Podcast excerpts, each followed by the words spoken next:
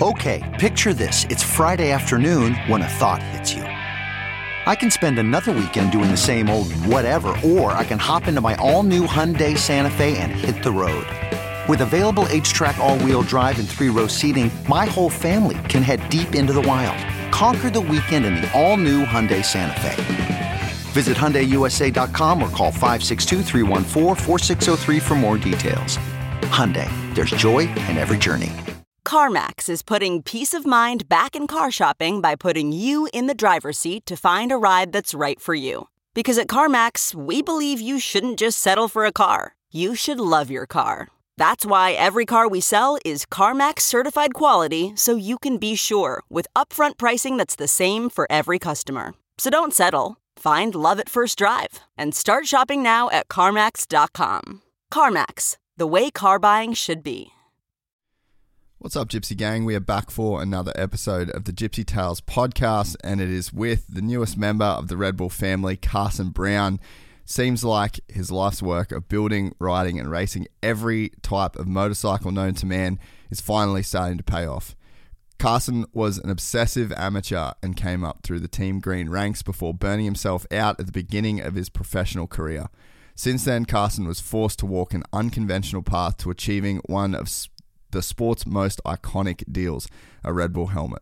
With Carson Brown being one of the main protagonists in this weekend's $25,000 two-stroke race within a race at the Washougal National, there was no better time to bring him in for a chat. Thank you guys so much for supporting the podcast. Before we get into it, a quick word from some of our sponsors. But before we get into this podcast, we have some breaking news. Manscaped now offers beard products, and they are available in your country. That's right, they are once again revolutionizing men's grooming with a brand new Beard Hedger Pro kit. From a beard trim to a fresh shave, the technology behind the Beard Hedger Pro kit allows you to shape your signature beard look like never before. Now you can finally use Manscaped products to make your drapes match your carpet by going to Manscaped.com and using the code GypsyGang for 20% off plus free shipping. Now, this product is one that I've been waiting for, and I low-key think it was made just for me. It's time to tame your mane, so say goodbye to all your stubble trouble with Manscaped's new Beard Hedger Pro kit. It all starts with the Beard Hedger. First off, this cordless trimmer has a rotary wheel that gives you 20 hair-cutting lengths, all with one guard, so no more messy drawers full of extra add-ons. The titanium-coated T-blade is tough enough on hair but smooth on your face, leading to single-stroke efficiency that brings satisfaction one stroke at a time. The Pro Kit doesn't end there, though. They have created 4 dermatologist-tested formulations for your post-trim care. First, there is the beard shampoo and conditioner. You need to remember all your hair is different. Your beard hair is more coarse and easier to damage than the hair on your head. That's why the kit has made shampoo and conditioner specially designed to moisturize, reduce ingrown hairs, replace natural oils, and promote beard health. Next, the kit has Manscaped's beard oil. This helps relieve dryness both in the beard and in the skin beneath while adding a little shimmer and shine. Cap off the beard kit with the beard balm, a pomade that shapes, styles, moisturizes, and tames for a sculpted look to attract any fellows or dames. The Beard Pro kit also comes with 3 free gifts, a beard brush, comb, and scissors to ensure your beard is always ready to impress. So get 20% off and free shipping with the code GypsyGang at manscaped.com. That's 20% off with free shipping at manscaped.com and use the code GypsyGang. Manscaped Beard Hedger. One stroke, one guard, 20 links. Now, I have been leaning on AG1 more than ever to keep me in as good a shape as I can with how hectic life has been lately. In the last couple of months, I've racked up nearly 100 hours of international flight time. I've been running a bunch, I've been putting in my motos for World Vets, and I truly believe that this whole process would be a lot harder on my body if it wasn't for the daily habit of taking AG1 as soon as I wake up each morning. Normally by this point of the year, with all the physical work, the mental work, and the travel I have to do, I would have been sick at least once or twice, but this year I've managed to stay away from all those nasty winter bugs and the stuff that you get from planes and airports. AG1 is as good as it gets when it comes to an all-in-one nutritional supplement and is pound for pound one of the most impactful things you can do for your overall health in under 1 minute. Every scoop of AG1 is packed with 75 vitamins, minerals, probiotics, and whole food sourced ingredients. And as far as the benefits that I feel from using AG1 on a consistent basis, well, I feel like it helps my digestion first and foremost. I don't feel as bloated as I used to after eating, and I've also noticed that I don't seem to be reaching for a second coffee of a morning the way that I used to. While all these benefits personally are great, I also love the fact that I get to be partnered with a brand that I truly enjoy using and has also benefited a bunch of the Gypsy Gang who have gone to drinkag1.com/gypsytales and ordered some of their own. If you want to take ownership of your health, try AG1 and get a free 1-year supply of vitamin D and 5 free AG1 travel packs with your first purchase. Go to drinkag1.com/gypsytales. That's drinkag1.com/gypsytales. Check it out. We're also brought to you by the team at Tropical Auto Group, and if you're in the market for a new or used vehicle, then you cannot buy anything without picking up the phone and calling Kyle. He has been keeping us moving for the past 3 years and countless other members of the Gypsy Gang. Tropical Auto Group in Rockhampton stock Ford, Mitsubishi, Kia, Isuzu and Great Wall. And for the last 12 months, we have been wheeling the all-new D-Max.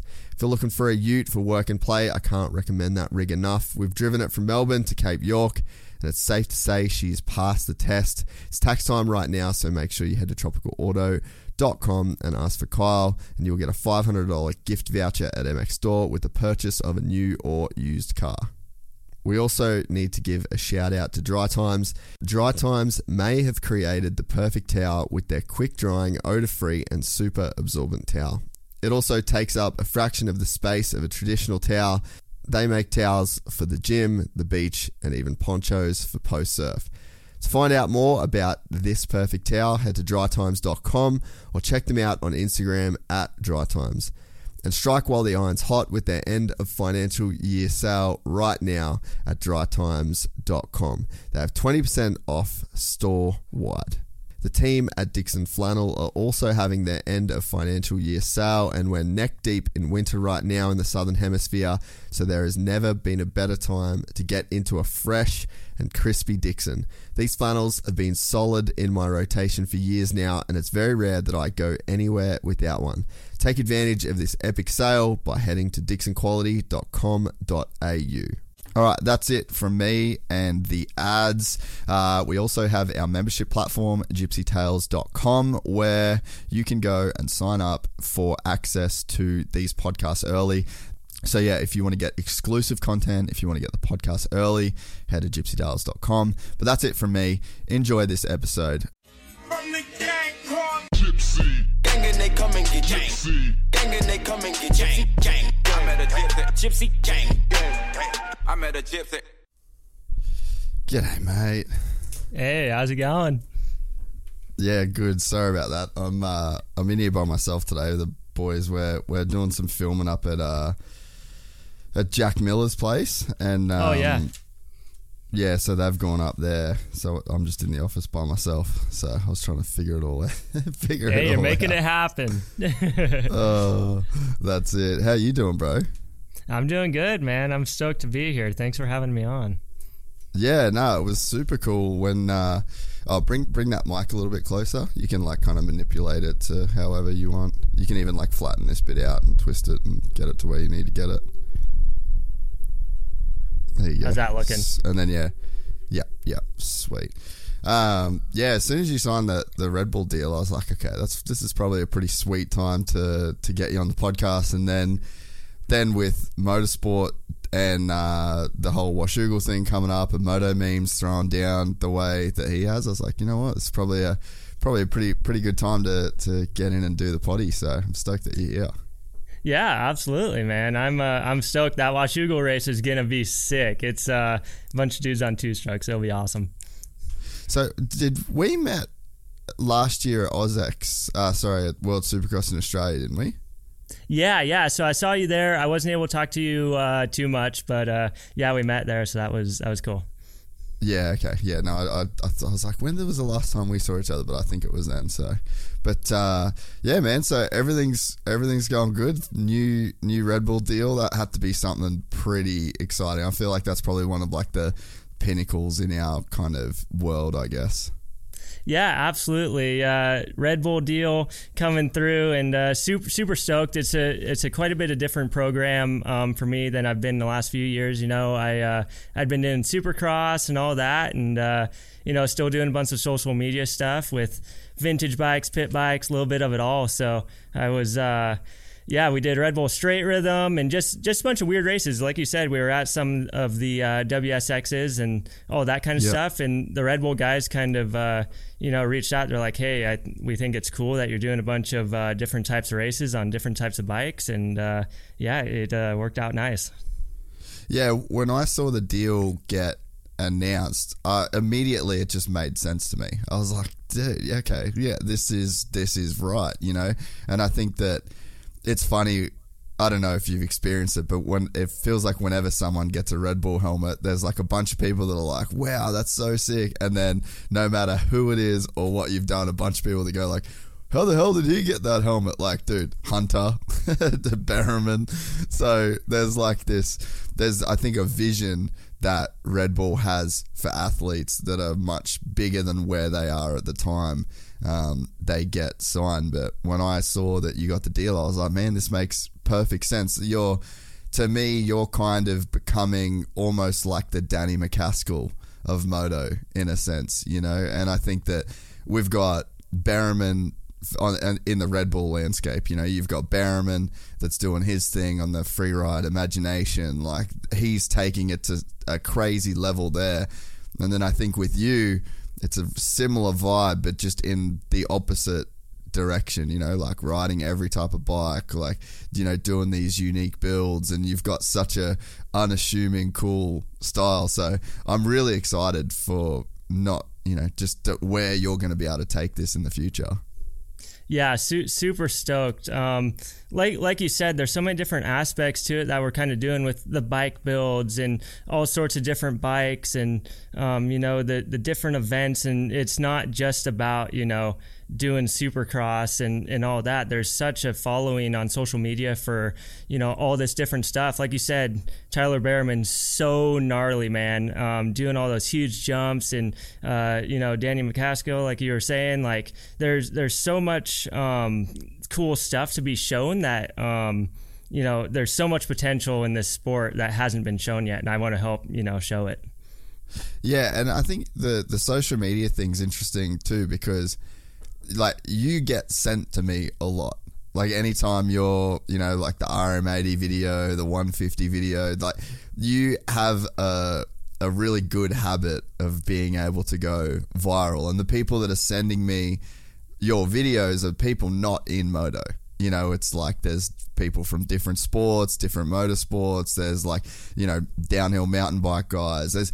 You're kind of touching a much wider audience than moto as well. And I think that like maybe the traditional motocross and supercross fan might not even have perspective of like the kind of reach that some of those clips can get, you know? Yeah, absolutely. Yeah, like you were saying, like it's not just one crowd watching. You know, I've got kind of all age ranges watching it because I'm doing anything from a Z50 to a 450. So it's kind of cool that it's not just one section of the motocross community kind of watching this thing. We're trying to, you know, build this thing so that everybody's involved. And I just want to show the love of riding dirt bikes. You don't have to be on, you know, a new 450 to have fun on a bike. You can have just as much fun on anything you got. And I've enjoyed trying to show that. And yeah, I'm having a blast along the way doing it too. Yeah, dude, I mean, that's the vibe, you know. It's like just pull this thing out of a shed, make sure it's got some oil, the tire pressures are done, and there's some gas in that bitch, and let's go, you know.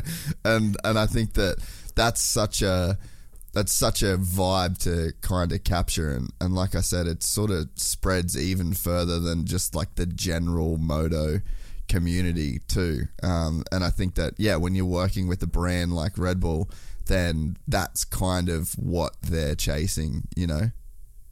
Yeah, absolutely. And some of the projects that they've got coming up too, just, riding all sorts of these bikes and at sick locations with sick dudes and all that stuff.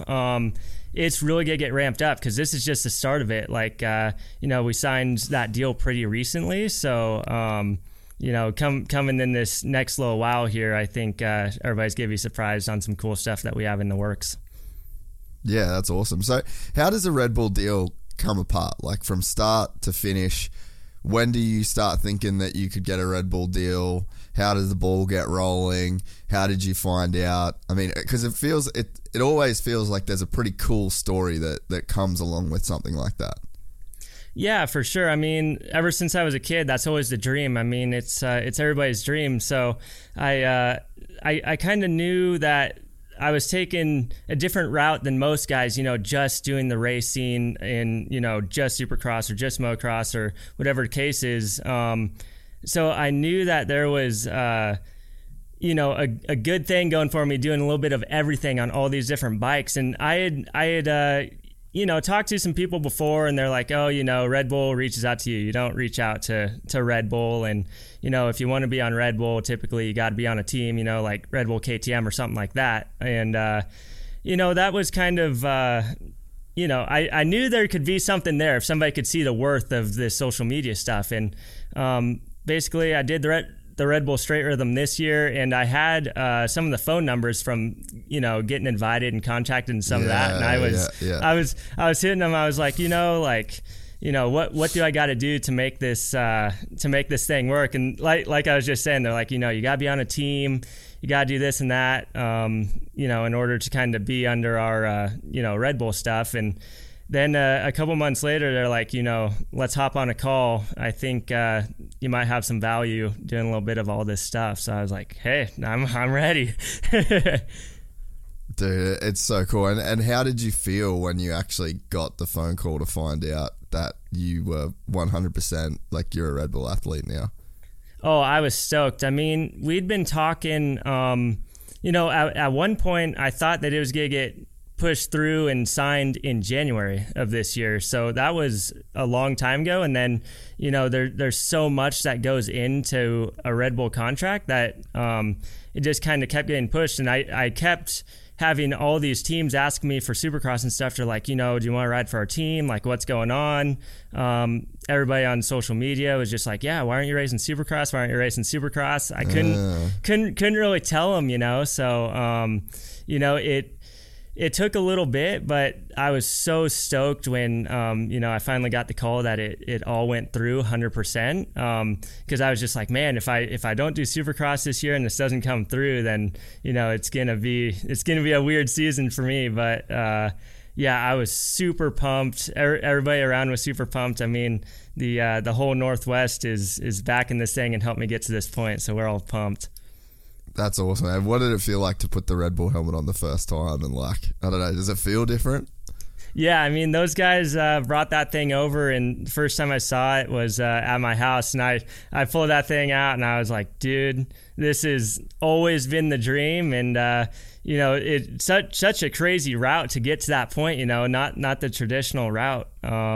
So it was definitely an eye-opener on, different routes, different courses to get to your goals in life. Yeah, I think that's super cool, man, to, back yourself and see something in, what you're doing and to try and have a point of difference. And it's very, very, very hard to have that level of confidence. And like, what was it that I guess made you want to walk that path and go maybe a little bit against the grain of your typical motocross and supercross rider? Yeah, I mean, basically, ever since I was a kid, I wanted to be a supercross motocross racer. I mean, every kid that rides a dirt bike, that's their goal. Yeah. And we were taking that route as much as we can. I mean, these last few years, I've done supercross, had some good finishes. I had a top 5 in there and everything.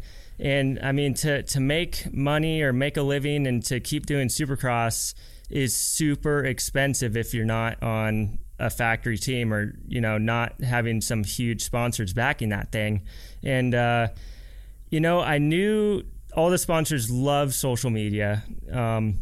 They kind of told me at a young age, like, I used to hate social media when I was younger, like phones, all that stuff. But everybody's like, dude, with the stuff that you're doing, like on the daily, if you could just get that filmed and be posting it, like the sponsors are going to be stoked. And so basically my my cousin Jensen, he ended up just making me an Instagram account.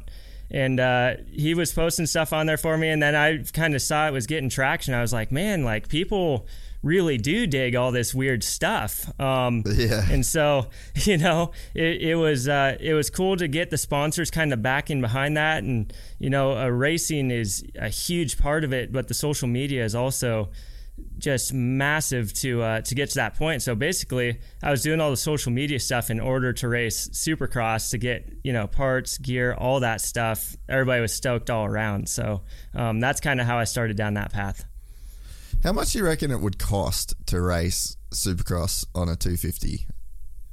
You know, it's hard. If you're doing it fully on your own, to mod a bike, you know, is expensive, and then to keep it running is expensive, and then you got to pay a mechanic, and then you got to pay for the practice tracks in California. Like it was $75 a day to ride some of those practice tracks in California, and then the travel and just getting to the races, putting it all together, hotels, flights, all that stuff. I mean, it was ridiculous. Like I was making okay contingency the years I was doing it, but still just pretty much losing money. And it's a tough spot because a lot of guys are really, you know, grinding it out, you know, with you know, not much in return. And it's a passion. Like we all love racing. We all want to be out there.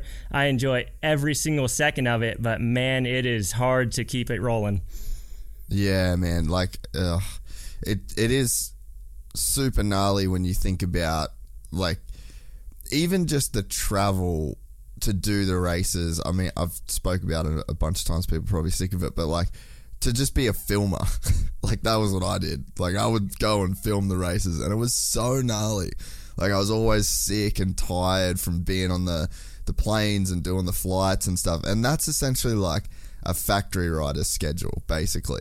But if you're like a Jeff Walker or any of those dudes, like a Duran Stapleton, or that's like driving themselves to the races, like a Thai Master Pool, I mean, it's just ruthless, man. Like the level of commitment that you have to have to be one of those guys is pretty insane. Oh, absolutely. I mean, you got to give those guys credit. Like, I know Kevin Morantz, he does a really good job, you know, kind of showing behind the scenes and what it takes and, you know, getting people to really back that thing. And it's cool to see, you know, the success that these guys are having. Just like, you know, Ty Masterpool, he's been having some killer rides outdoors this season. And, you know, it's not easy to do that stuff on your own. And that's why it's even more incredible when these guys are getting the finishes that they are. And, yeah, huge respect to every single dude out there, especially the privateers, man.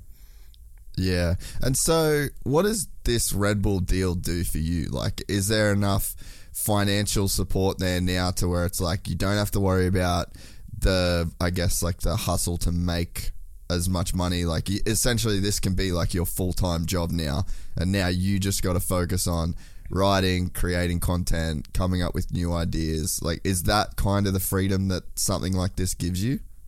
Yeah, absolutely. I mean, we're able to ramp this thing up to a lot higher level now, and you know, the industry seems to respect it quite a bit more. So we'll be able to. I mean, I'll still be doing some Supercrosses, some outdoors, some cool stuff like that, but. I'm also going to be showing that, you know, we can have some fun while doing it and on some weird bikes. And yeah, we're pretty much just going to ramp this thing up at a larger scale and do some, I mean, amazing film stuff, cool races, just completely different stuff than the normal. And I'm really excited for it. And, you know, it's just the start. Yeah, dude. So have you been filming with Wes and those guys yet? Yeah, so I've done a couple videos with Wes. He films that first YouTube video with me in the Red Bull helmet, and then we're also working on a couple more projects right now that are in the works. So super cool dude. I mean, that whole crew is has been super fun to work with. I mean, they're super funny, and they've done this forever. I mean, just like you. So it's super cool to be working with, you know, high-end professionals like that. Yeah, man, I bet. No, I think that's like one of the cool things when you kind of get on the program with Red Bull, and you kind of like, you get into that ecosystem. It comes with like Jeremy Matson, you got like the Wes and his crew, and you've got all those, like the machine that's around you, you know, like I'm sure you've got your own channel and your own Instagram and stuff, but I'm sure now you're just going to be plugged into this whole new network of people that can help you, you know, essentially, because like I can imagine that you've got so much stuff that's in your mind, and you've got so many ideas that of things that you want to do, and it's like, I guess now that's just putting the pieces together to execute on those plans, you know? Yeah, absolutely. These things that, you know, didn't seem possible are all coming together now, and I'm super excited for, you know, not just the ideas that I have, but what others are wanting to see happen. And now it's got the potential to really blow this thing up and make it good, and not just, you know, being on the one bike grind of Supercross and all that, which I mean I absolutely love, but I want to show my love for this sport all the way through and through. Yeah, man. No, definitely. Like you've got like spirit animal vibes, you know, like I think when people watch you, they see like a guy that's just can ride anything, having fun on anything. And, you know, I think that level of stoke and froth kind of like it's infectious in a way, you know? Yeah, for sure. I mean, everybody is in a position where they want to make whatever bike that they had, you know, cool for when they were a kid and everything. And I really enjoy just, in any size bike. Like everybody's like, oh, you know, if I show up at a KDX, you know, at my local trails, you know, people bag on them or whatever. And that's not how it should be. You know, those things are awesome. Yeah. You know, XR100s, they're awesome. Z50s, they're awesome. Like every bike is sick. And, you know, like I was kind of saying before, everybody thinks that you have to have a brand new bike and, you know, to do anything or be cool, or, you know, it's not about being cool. It's about, you know, riding your dirt bike with your buddies and just having a blast with it and, you know, all the good times. Yeah, no, man, I honestly couldn't agree more. Who are some of the people that you look up to when it comes to content and I guess where you want to kind of go? Yeah, I mean, definitely Bereman, like you had mentioned, he's gnarly. Pretty much any of those dudes, you know, really pumping out the content. Like Axel, he's doing some cool stuff. Like he really found his place in all this, you know, massive jumps, serious skills that he's showing. Yeah. I mean, Roczen, he's done some really cool stuff. Like he's not just showing he's showing his love of dirt bikes. I mean, he's out hitting jumps and, you know, he's doing WSX and Supercross and, you know, I'm going to race a few outdoors, that kind of stuff. So that's really cool to see. And, you know, all those dudes gnarly on a bike, and it's cool that they're showing it. 'Cause I mean, there's so many guys out there with so much talent, and all you see is them on the TV. You know, you don't know what they're doing behind the scenes during the week, like how gnarly they are and all that. So it's cool to see the ones that do. And what about outside industry? Like, is there some mountain bike guys that you kind of look up to, or skaters, or like, because I feel like your moto, that's what you do, but the way you do it is kind of more like, I mean, the mountain bike stuff really comes to mind, like Fabio, Danny MacAskill. Like, there's some guys in that lane that I feel like do what you do, kind of. Yeah, I mean, Danny MacAskill, Carson Storch, those mountain bike guys. It's really cool to see, you know, the way that they've, you know, made their edits and everything, because they're doing some gnarly stuff and not just, you know, competition things. So they're out there, grinding away, making these amazing courses and showing their potential and talent. And, you know, I really like watching all the mountain bike, bicycle, BMX stuff. I grew up doing that a little bit, and a lot of that transfers over to pit bikes, like the momentum and everything. So yeah. I do enjoy watching a bunch of the bicycle stuff. It's those guys are gnarly because they gotta be precise. I mean, they're going massive and they don't got any power to throttle out of things when it goes wrong. Yeah. No, I think I guess I can see the impact that you can have in moto in kind of like what those guys do in the mountain bike world too. Yeah. Oh, for sure. I mean, the mountain bike guys. There's so many different levels of that too. Like you got the Red Bull Rampage, and then you've got the dudes just, you know, going through trails. But it's cool to see because those guys aren't afraid of mud. They aren't afraid of snow. They're doing it no matter what. And yeah, it seems like the mountain bike world has done a bit better of a job of showing the social media side of things than like most sports. So it's cool to see that. Yeah, I think I always would think about that, like when I filmed Dream Ride, the whole concept of that was like I want to do something that's more like a traditional action sport. I think that one of the things that moto really missed, and it's like purely logistical, is travel. Like, I mean, I'd go on surf trips, I'd go on mountain bike trips, I'd pack my bike and I'd fly with it, or I'd pack my surfboards and I'd fly with them. And like, you just couldn't really do that in moto. And that's what Dream Ride kind of was like, all right, how do we go to a destination, go to like a tropical paradise where it's like, that's a place where people want to go on holiday. And then it's like, you build something crazy there. And then for the second one in Hawaii, it was like the same kind of vibe, you know? And I think that's probably why mountain bikers, surfing, snowboarding, why other action sports kind of went more towards that free ride sort of lane, is just because it was so much easier to travel than with dirt bikes, you know? So I think that's why it's been a little bit of a slower build into that direction.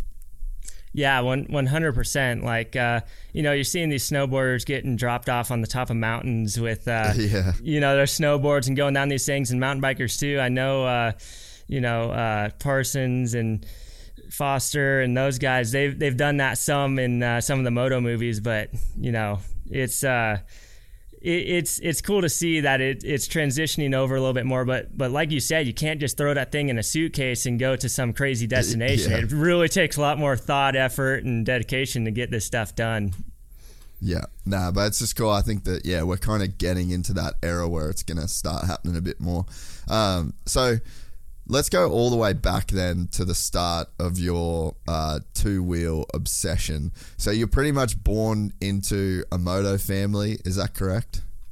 Yeah, so my dad and his brother started BBR Motorsports, which started out as a four-stroke performance company, and then transferred over into pit bikes full-time. So I when I was a little guy, you know, there was mini moto and all that, and they had a bunch of pros over there, you know, testing and stuff all the time. So I was exposed to the moto stuff pretty quickly, and I fell in love with it. And my dad, he always says, you know, he never wanted me to be a racer. You know, he saw how, you know, gnarly that was, and, you know, how hard that can be on the families and, you know, your body and all that stuff. So he was always trying to lean me towards more of the test rider sort of thing, like for OEMs and that sort of stuff. And I did that for a bit, and, you know, I really enjoyed just riding and trying to get better. And, you know, I was looking up to guys like Carmichael and Stu and RV and all those guys, and I just saw their work ethic, and it really appealed to me. I was like, I just want to, you know, grind and, you know, work hard just like any other kid does. And so I finally talked my dad into racing a little bit, and it went good. Like I kind of got a little more serious with it when I was 12. He let me, you know, try and go to more local races and that stuff. It went good, and we ended up going to Loretta's on 85s and all that. And, it was great. I loved every second of it. And I was taking it dead serious, you know, at the from the very start, and I was probably taking it too serious, you know, just really grinding it out. And if I had an injury, I was just going to keep on going with that thing, because I knew that's what the top guys were doing. And, you know, it gets gnarly, but, you know, won some motos in the 125 class at Loretta's and that kind of stuff. And got a Team Green ride after that on 250Fs. Pretty much overtrained myself into... you know, just being burnt out at that point. And, yeah, I had to tone it back a little bit from there and, get healthy again and turn pro. And yeah, we're here. So what did the overtraining thing, did you get actually sick from it or? Yeah. You know, I basically had this mindset where, you know, if you ride the most and you train the hardest, those are the guys that win. And yeah, I took that to an extent where, I mean, I was riding 24/7 and I was so skinny and so brittle from it and just working out. And I was going backwards, you know, and I didn't know it, because I was just like, you know, work harder.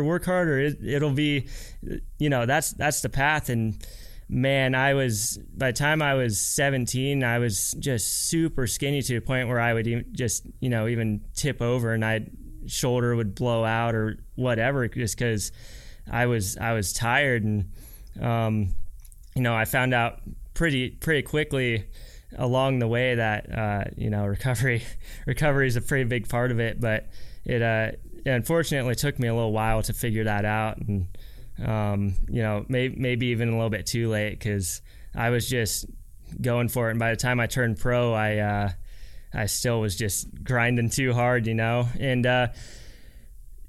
everybody was trying to tell me, you know, to hold back more than anything. And I just thought, you know, they were trying to discourage me in a way. So it definitely took some convincing, but, you know, after a little while of sitting on the couch, you know, you realize like, hey, this isn't fun. That's not why I'm doing this. You know, let's get healthy and do this thing and, you know, figure it out. So when you were training at your gnarliest point, what was 1 week in your life like? Like, let's say the gnarliest week you'd ever trained on a dirt bike and off a dirt bike, like break that week down. Oh man. I mean, I would get up at, you know, 5:45, run, stationary cycle, do some gym exercises, any of that stuff, get on my mountain bike, rip around a bit, make sure that the bikes were ready to go. And I would just freaking ride from sun up to sun down. My dad would come home.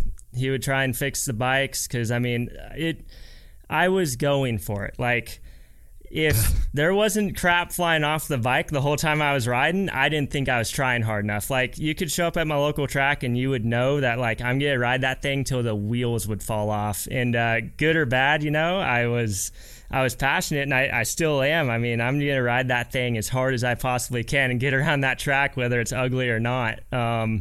And so I definitely had to tone it back a bit. I mean, I just wanted it bad, man. Like, I had so many people would laugh when I'd show up at the local track. They're like, there's not going to be one berm that's not blown out, and that bike ain't running by the end of this day. Any bike that I brought, you know, you could bring multiple, and I'm going to ride that thing to its very limit.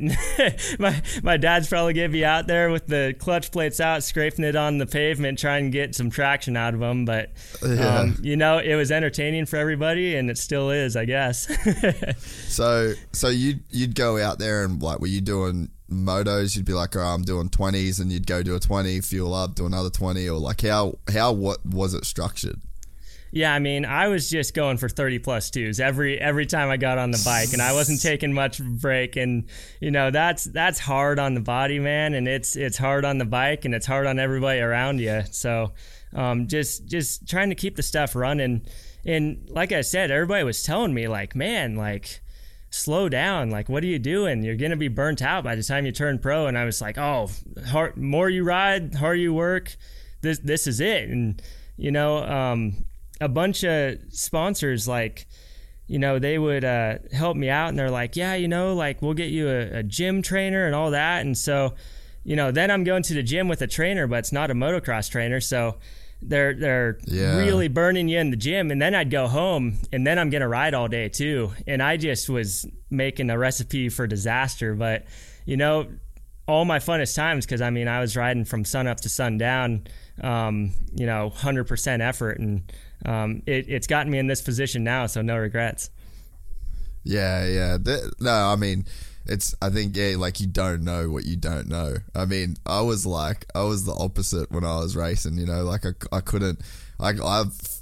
I didn't have the opportunity to like ride that much, and then I'd get to the track and I'd be like, oh, the track sucks, and this side my bike's like, just because I didn't know. I'm like, no, this is just what everyone's bike feels like. This is just the track that everyone's got to ride. So it's like, if I was a kid, I look back, I'd be like, oh man, I bet I could have done so much stuff differently. But when you're a kid, and you know, you just don't know any better.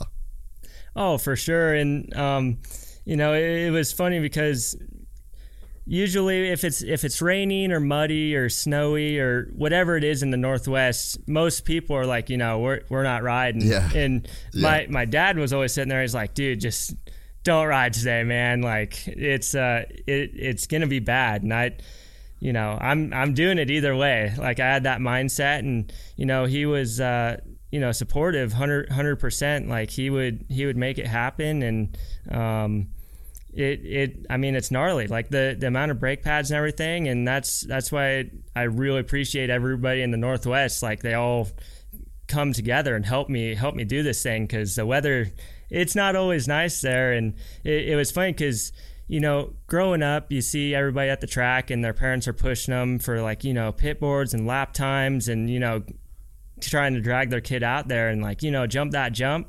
I was the opposite way. They were always trying to tone me back. I'm like, I want to do this moto. I don't care if it's frozen solid as a rock. Like I'm doing this thing, and I'm gonna hit that jump either way. And everybody's like, slow down, man. Like, you know, it doesn't have to be this way. But like I said, I'm just having a blast doing it. And you know, luckily Team Green was cool at the time with you know, the amount of stuff I was breaking, but man, it was hard on my dad, man. So you'd be going through like bulk clutch plates, bulk oil, bulk brake pads, grips, bars, levers, like tires. Yeah, I mean, the way we were doing it was we'd go to a track, there'd be, you know, used tires in the garbage can. So we were always the guys to run the stuff out of the garbage can, whether it's used tires, bent bars we'd take home and straighten, just because the amount of stuff I was going through. Like I said, we were literally taking clutch plates out, and I'd seen my dad scraping them on the cement when we're at tracks and stuff. He's like, you know, it's... The amount of resources that takes to ride that much is just insane. And then, you know, we'd buy super cheap eBay brake pads and rotors. And I had like at the time I had some KX 252 strokes back when they were worth nothing, that like people were just dropping off at the house. They're just like, you know, whatever it takes for you to keep this thing going. 'Cause everybody in the Northwest, they wanted to see this thing succeed with the amount of effort that we were putting into this thing, you know. So it like I said, it wasn't just an effort of me and my family, but the whole Northwest was behind this thing to make sure that we would get to the point where we could go professional with this thing. And I definitely took it to the limits. Were there many people from the Northwest that kind of like quote unquote made it? Like you had the Hill Brothers. I'm not sure like your age compared to those guys, but was it a pretty special thing to have someone like yourself from the Northwest that was like actually making a run at it? Yeah, I mean, we've had a lot of guys from the Northwest, the Hill Brothers, Larry Ward, Ryan Villopoto, Levi Kitchen, he's coming out of there right now. He's doing super good. Austin Black, Preston Bays flew. There's a bunch of dudes coming out of the Northwest right now, which is super cool to see. You know, not just the Ryan Villopotos and those guys from this last generation. So it's pretty sick to see, and we have a lot of tracks running up there right now, which is nice, because I mean, back through the recession, if we wanted to ride, it was basically like you drive 3.5 hours to Washougal, and they were about the only place that was open unless you were riding some people's backyard tracks. And that's kind of how we got into the backyard track thing so much. I mean, you guys see me ride so many backyard tracks. It's because there wasn't a lot in the Northwest just years ago, you know. But it's starting to grow, and it's huge up there, and the people are passionate because you can do pretty much year-round riding, because even if you don't want to ride in the mud or snow, there's arena cross, like Monroe Arena Cross. There used to be Clark County Arena Cross, and there's kind of places like you can go over to Eastern Washington, which is the desert, and ride over there. So, you know, the sport is really healthy there just because you can ride year round, and it's awesome to see. Yeah. And the Northwest has such an outdoor culture too. I mean, there's so many people that just love to, like, you should put on a flannel and just be outside doing shit. So it's like, it's a pretty cool place to kind of be a motorcycle rider as well. Yeah, absolutely. And all the different terrain for motocrossers. I mean, we can go and ride mountains, desert, snow, rain, sun, dust, I mean, sand, all in the same day, which is really unique. And it's all pretty close by too. I mean, you can go and ride arena cross, which is super beneficial. I mean, there's not a lot of places for these kids these days to practice their indoor skills. So with the Northwest having that, I think that's why there's so many guys coming out of the Northwest right now, which are pretty dang good at supercross. Yeah, that definitely makes sense. And I think too, like, the backyard tracks breed like some pretty good riders too, because they're like kind of sketchy, you kind of got to know your way around it, like not really getting prepped that much. So I think that, yeah, there's something to the whole backyard track vibe too.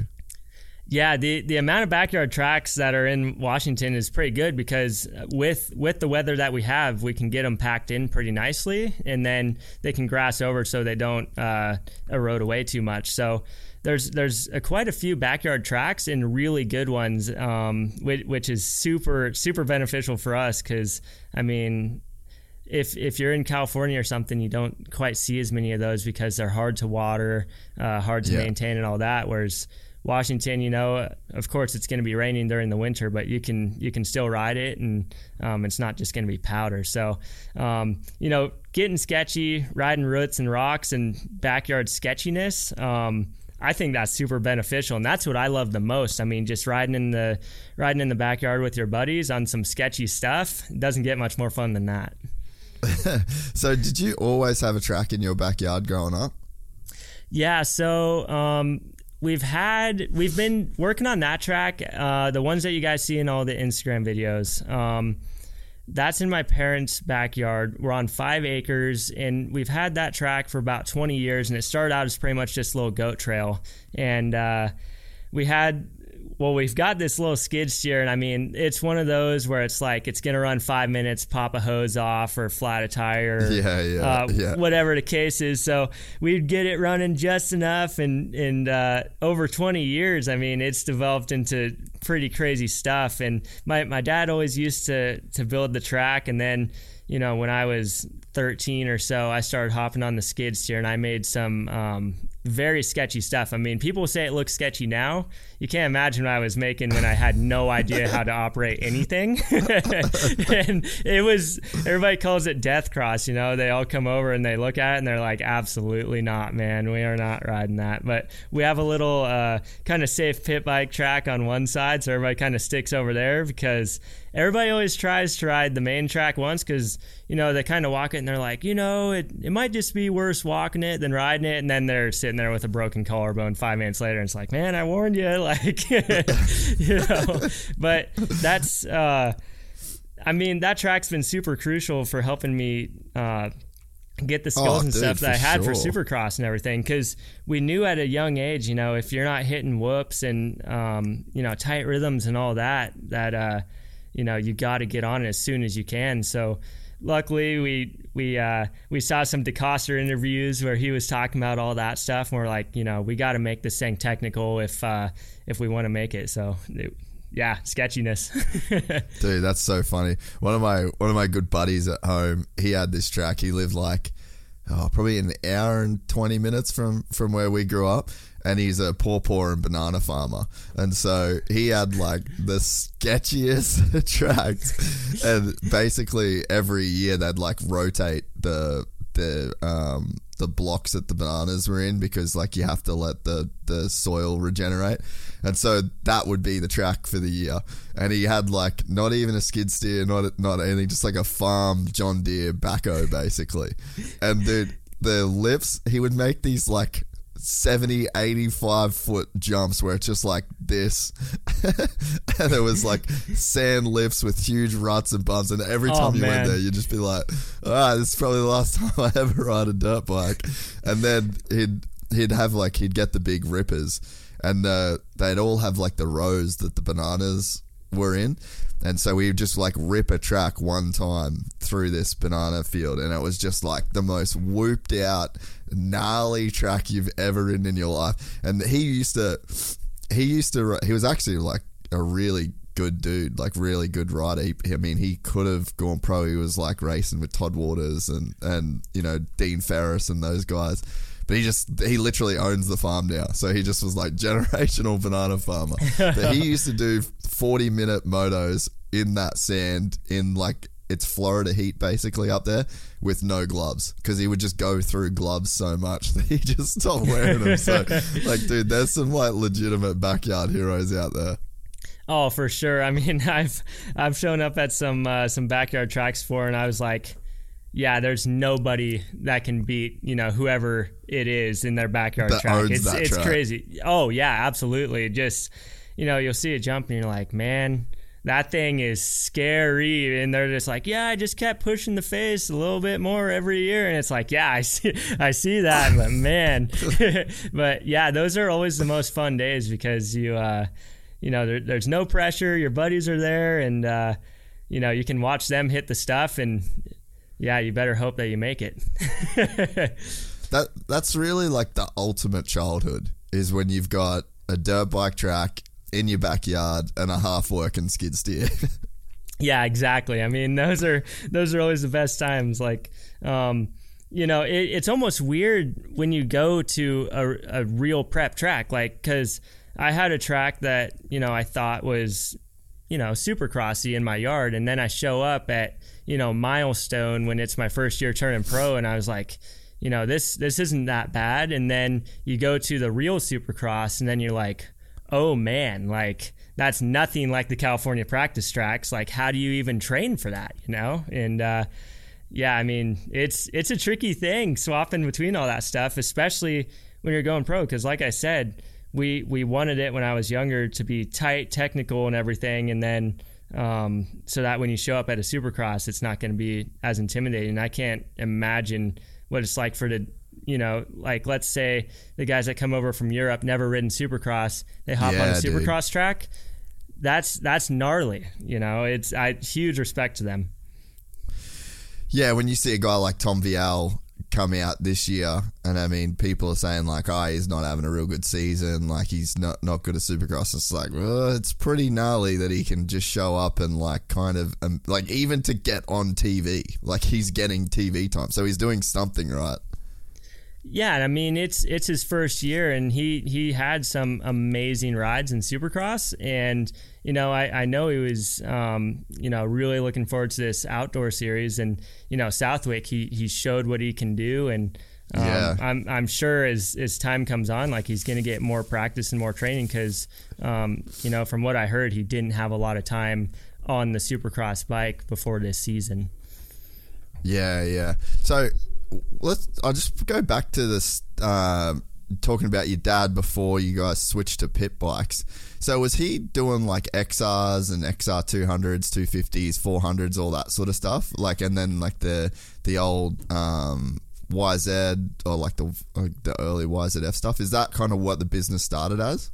Yeah, so pretty much they were making parts for all those bikes, and they always had this. They pretty much saw the modern four-stroke in their heads before it was a thing. Like they were riding these XR 400s and things, and they knew that, you know, those had the potential in, you know, a race form to the point where it could be, you know, the bike of choice. So what they were doing is, let's say they had an XR400, they were making they made an aluminum frame for that thing with 96 CR250 geometry, because that was the bike of the time, you know.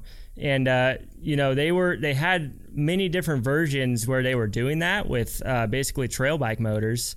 And, you know, like Honda and all those guys were super, you know, interested because, you know, they were kind of working on something similar too. So it was cool to see that they were part of that process of like, you know, this has potential, this can be amazing. It, you know, a four-stroke doesn't just have to be, you know, conventional forks, you know, putting through the woods. They can hit a Supercross triple from the inside, and they could see that vision. And, you know, it, all these years later, I mean, look at it.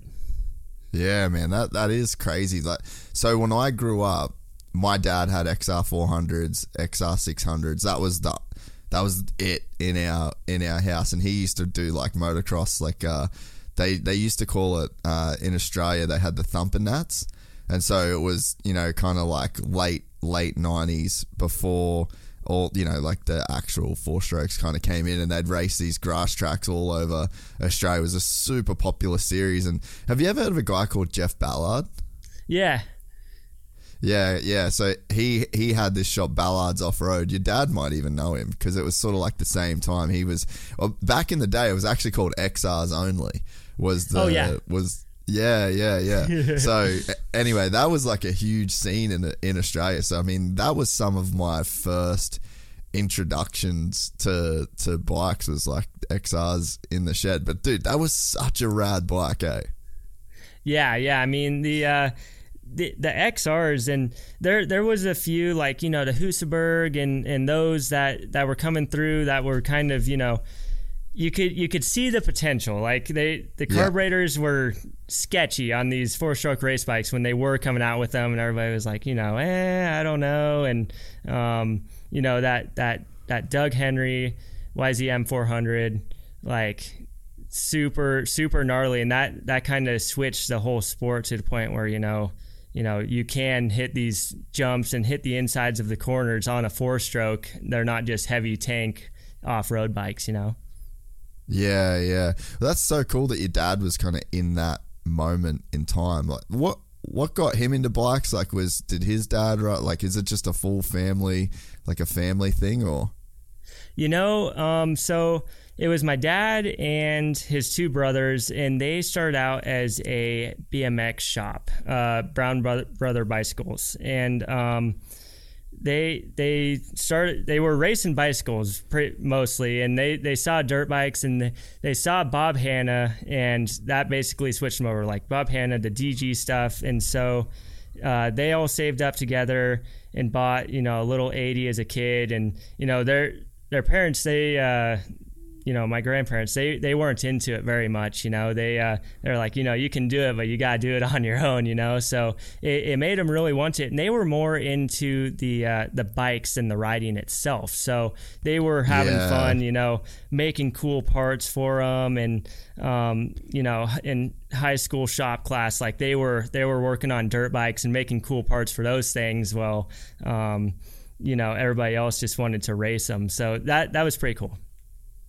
That's awesome. And then, so when does it switch from the four-stroke, the big bike four-stroke stuff, into the BBR that most people know now? Because, dude, I remember being a kid and having, like, motocross action magazines and, like, flipping through the pages and seeing, like, the BBR alloy frame for the 50s and the 110s and, like, the full modded CRF 150 build back in the day. Like, so I've known that BBR brand from like my childhood, you know, like it was such an impactful brand in that pit bike kind of explosion.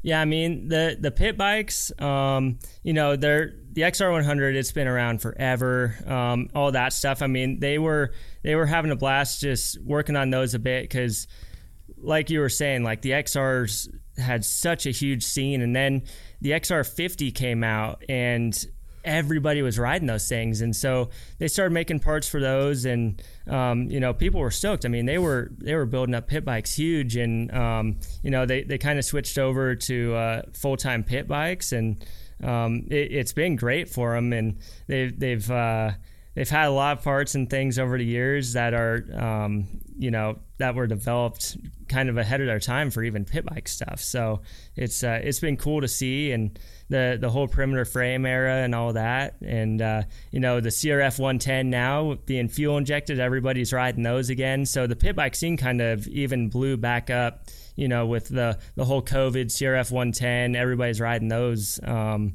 it's been great. I mean, BBR has been killing it with that stuff. And did you ever have like the growing up where you thought you were just going to kind of take over the family business, or has that always been in like the back of your mind when you're done with racing? Because you're so on the borderline of like loving to build bikes, and you like the dirt bikes themselves as much as racing them. Like a lot of times there's one or the other, but it seems like you're pretty much in the middle. Yeah, I mean, It was fun growing up to be around the business and helping test the parts, and I'm still doing that like on the daily, and seeing the development and you know, the work that goes on behind the scenes to run a business like that and everything. And I really enjoy seeing that aspect of it. I haven't you know, been able to be on the business side of it as much as I would like to, just with the racing and riding and everything I've got going on. But I would definitely like to you know, kind of go that route as things go on here. But, you know, just kind of got to see down the road what's going on. But right now, you know, my dad's still loving it. My uncles are still loving it. So it's been good. I mean, pit bikes, who doesn't love them? Yeah. And so you were literally a kid and they were building these pit bike parts, and you were like the test rider for the family business as a kid. Yeah, I mean, like I was kind of saying earlier, like I would ride everything a lot. So I would, if they had something that needed tested, I would put the hours on it. I would, you know, go big on the thing. If they thought that, you know, something was weak or whatever, I would tell them, you know, real quick if something was going to bend or not. And then just on the dynamic sides of it all, and, you know, how the bike rides and all that, I really enjoy that aspect of it, even with, you know, just the simple things like, you know, a tall seat and how stiff it needs to be and all that. Yeah. There's so much that goes behind it that people don't realize. It's not just putting a seat foam on a seat or, you know, something like that. So it's been cool helping be part of that. Yeah, and I'm sure that really helps develop you as a rider too, where it's like you're not just, because most kids, they just go out, they do the moto that they're told to do, and then they come back and, you know, suspension and like all the setup and stuff like that is kind of just left up to their dad to get right, or their mechanic or whatever.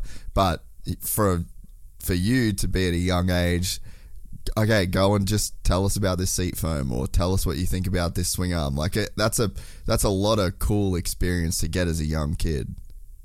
Yeah, absolutely. And it's that experience has, you know, benefited me for on the big bike stuff too. Like it's funny because I used to be the guy where when I was younger, I would have to have my bars just right, my levers just right, or it would drive me crazy. And now I'm, you know, riding all these weird, you know, 80s bikes, you know, just stuff that's literally rattling itself apart. And I had to learn, you know, like it's okay to not have everything perfect. And I've taken it to the point where it's the opposite. Like I'm going to ride it like it is what it is, like just like they did back in the old days, like, you know, stuff falling off, whatever the case is. But definitely for like Supercross and that kind of stuff, it was beneficial to know what the bike is doing, because I mean, every click on the suspension, all that counts at the highest level. So it was nice to have that experience and be able to, you know, kind of transfer that over. Did you feel like that, like you could feel that skill developing over time? Because I think that's a skill a lot of people wish they had, even just the average guy, to know. Like I had a thing I rode Sunday, and well, the the time before I rode, my bike was shit, and but I just didn't really have time to fix it. I didn't have time to play with it, so I did like two terrible motos and then just left. I was like pretty disappointed. And then I rode again.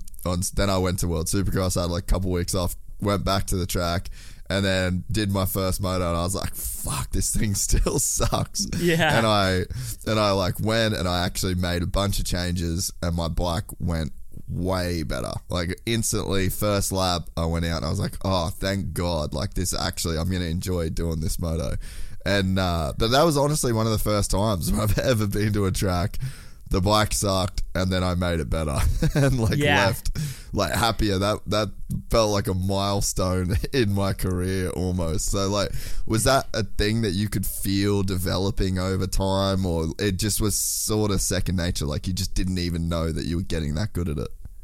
It was kind of a thing that developed, and one thing I learned, kind of the hard way, is it's really easy to make your bike worse, because the amount of hours that the OEMs have into testing their bikes off the showroom floor, like unless you're, not in the weight range of the bike, or, not in the height or whatever the ability is, then the bike's going to be pretty good out of the box if you're, it's going to be set up. So to do anything to it, you better know what you're doing. Like I've had it a million times where I'll have a bone stock bike, I'll get suspension done, and I'll test it back to back. And it's like, okay, we got to start with a platform and, go up from there and, keep progressing. Whereas most guys, they wouldn't know. They just go with it, and then they're like, man, I'm not feeling good, I'm getting arm pump. Same thing with triple clamps. Like a lot of guys, they get aftermarket triple clamps, and they put them on before they even ride the bike, so they don't know what the bike is doing. So my advice to guys a lot of the time is just do one little thing at a time, and then you'll know what the bike is doing. Or suspension wise, click it all the way stiff, all the way soft, just so that you know what the bike is doing, and then you can go from there and kind of get the knowledge of what each thing is doing on the bike. And I think that at least for me anyway, it's so hard to just feel it on the track. Like in my mind, or the thing that's kind of like helped me lately is to try and learn more about the theory, like what's actually happening. Like what does a spring do? Like why is there a certain sag rate? Like why is it that it does what it does? And even actually, shout out to Michael Lindsay, I was watching a video on Vital. He made it like years ago, and it was about suspension to tuning. I don't know if you've ever seen it, but he basically was talking about like, think about compression not as hard or soft, but as like speed. So like your compression is like how fast the suspension is going to compress versus how slow the compression's going to compress. And I was like, dude, that actually makes so much sense from like a theoretical point of view, And then so it's like when you're going out on the track, if your handlebars are here, if you hit a bump and your handlebars go up, then it means your compression's too slow instead of too hard, So it's even like just thinking about, or like putting some effort into the more technical side of it, like why things happen, what certain things will change, the relationship between certain things. I think that's almost as important in my head, at least, as to being able to feel what it's doing. Because a lot of times, like you're going down a hill, you're hitting like 25 bumps, you've got 25 different compression and rebound strokes in like 1 second. It's like, all right, so you're going to be able to actually feel what is happening there. And I think that's where, if you're the kind of guy that wants to change stuff on his bike and you want to figure that stuff out, it's like it almost pays to learn the theory as well as just the practice out on the track. Yeah, absolutely. Super beneficial to know what your bike is doing and have it set up right for you. Like, I can't tell you how many guys come up at our local track, and they're just like, what do I do for my suspension? I can't figure it out. It's doing this, it's doing that. It's like, first step, like, have you checked your sag? Yeah. And they're like, no, what's sag? What's all that? So, it's been cool kind of, trying to explain it and help guys and all that. But, it's beneficial to know what's going on, because like you said, I mean, there's so many adjusters and clickers on the modern day bike. It's easy to go backwards. Like even myself, I'll be testing suspension and I'll think that, you know, it's way too stiff going down a hill, when really it's too soft and it's just too far down into the stroke. And it's easy to confuse that stuff if you're not really trying around on it all. Yeah, and I think too, I mean, it was only a couple weeks ago, I got some new forks given to me, and I was just wanted to get them. They weren't exactly set up right, like I just kind of put them to where they came, and it wasn't 100%. And it was the first time where I took a screwdriver and I went out on the track after I'd finished riding, and I just did a section, rode back up to the top of the hill, wound the rebounder all the way out, did the section again a few times, went all the way in, did the section again a few times, and like I'd never really done that, you know, and it was so beneficial to just spend that 20 minutes of just dicking around with it. I mean, I kind of went back to where I was, but just to have a bit more like extreme understanding of what the bike's doing too. I think a lot of times guys will be like, they'll do 2 clicks and then they'll go ride, and then they're like, ah, no, and then they'll do another 2 clicks, and then they go. It's like you're sort of just not really getting enough of like polarity to tell. And you know, even that, it's like I just don't know how many times people do that on a regular basis. Oh, for sure.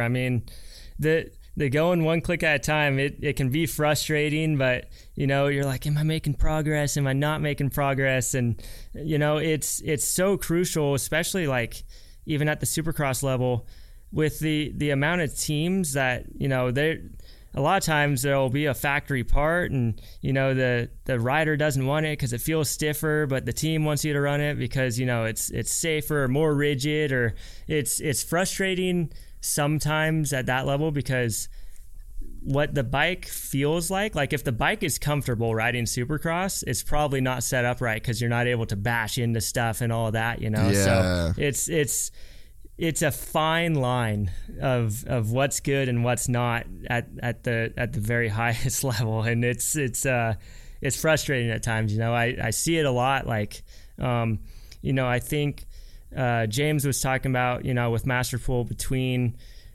the difference between the factory bikes and, you know, a stock form bike. Like, you know, a lot of times on the factory bikes, they'll have their frames all welded up, make it rigid and all that. And when the factory bike is good, it's really good, and when you're having an off day, it's gonna feel really off. And yeah, you know, that couldn't be more true. When he said that, I was like, you know, that makes sense. And, you know, I haven't had, you know, much time on any factory bikes, and you know, just the stuff that we try, you know, that can be true with.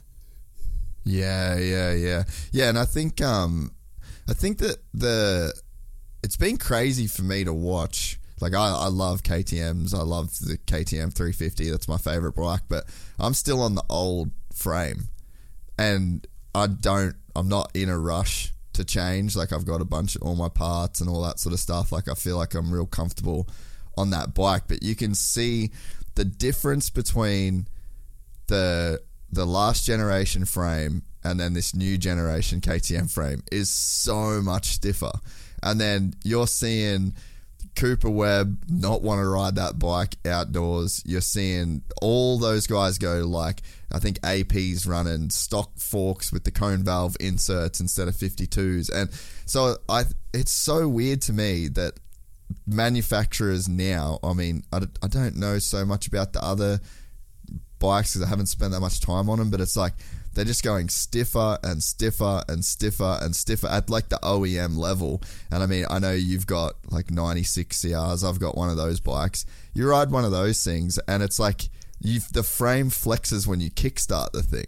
Like, which it's not the best for like longevity. But if you compare that bike there to like a 2023 KTM 450, it's like, dude, what are we even riding right now? Yeah. I'll tell you what, that 96 CR252 stroke, still one of the best bikes that was ever made. Like, I'll get on that thing, and you know, I'll have, you know, a 450 out there, a modern 450, and then my dad will have his 96 CR250 two-stroke out there.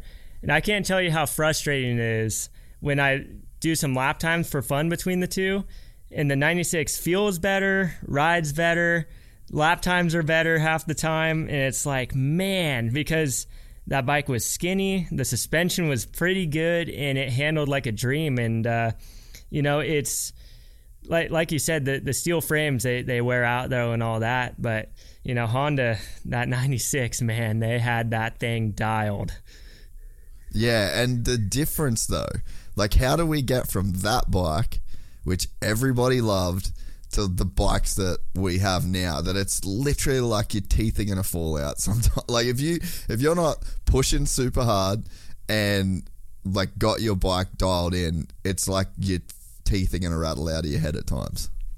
Oh, for sure. I mean, the bikes these days are, like you said, extremely rigid. And I think, you know, going through the whoops and supercross and all that, with them being more rigid, they are more consistent, at least for me. Yeah.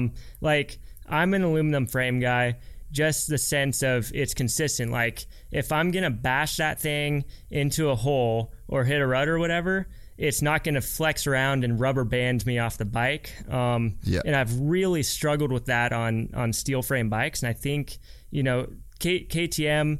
They do have that new design with their, you know, where their shock is mounted and everything, which is, you know, when I talk to them, it's better for the whoops and everything. I haven't spent a lot of time on that new frame either, but it's definitely stiff, and I know some guys are complaining about it, but at the same time, I'm like, you know, that KTM frame can be a struggle, but I really like the aluminum frame at the same time, so it's like, you know, the steel frames almost need to flex a little bit and not be stiff, because they have that, you know, deflect feeling.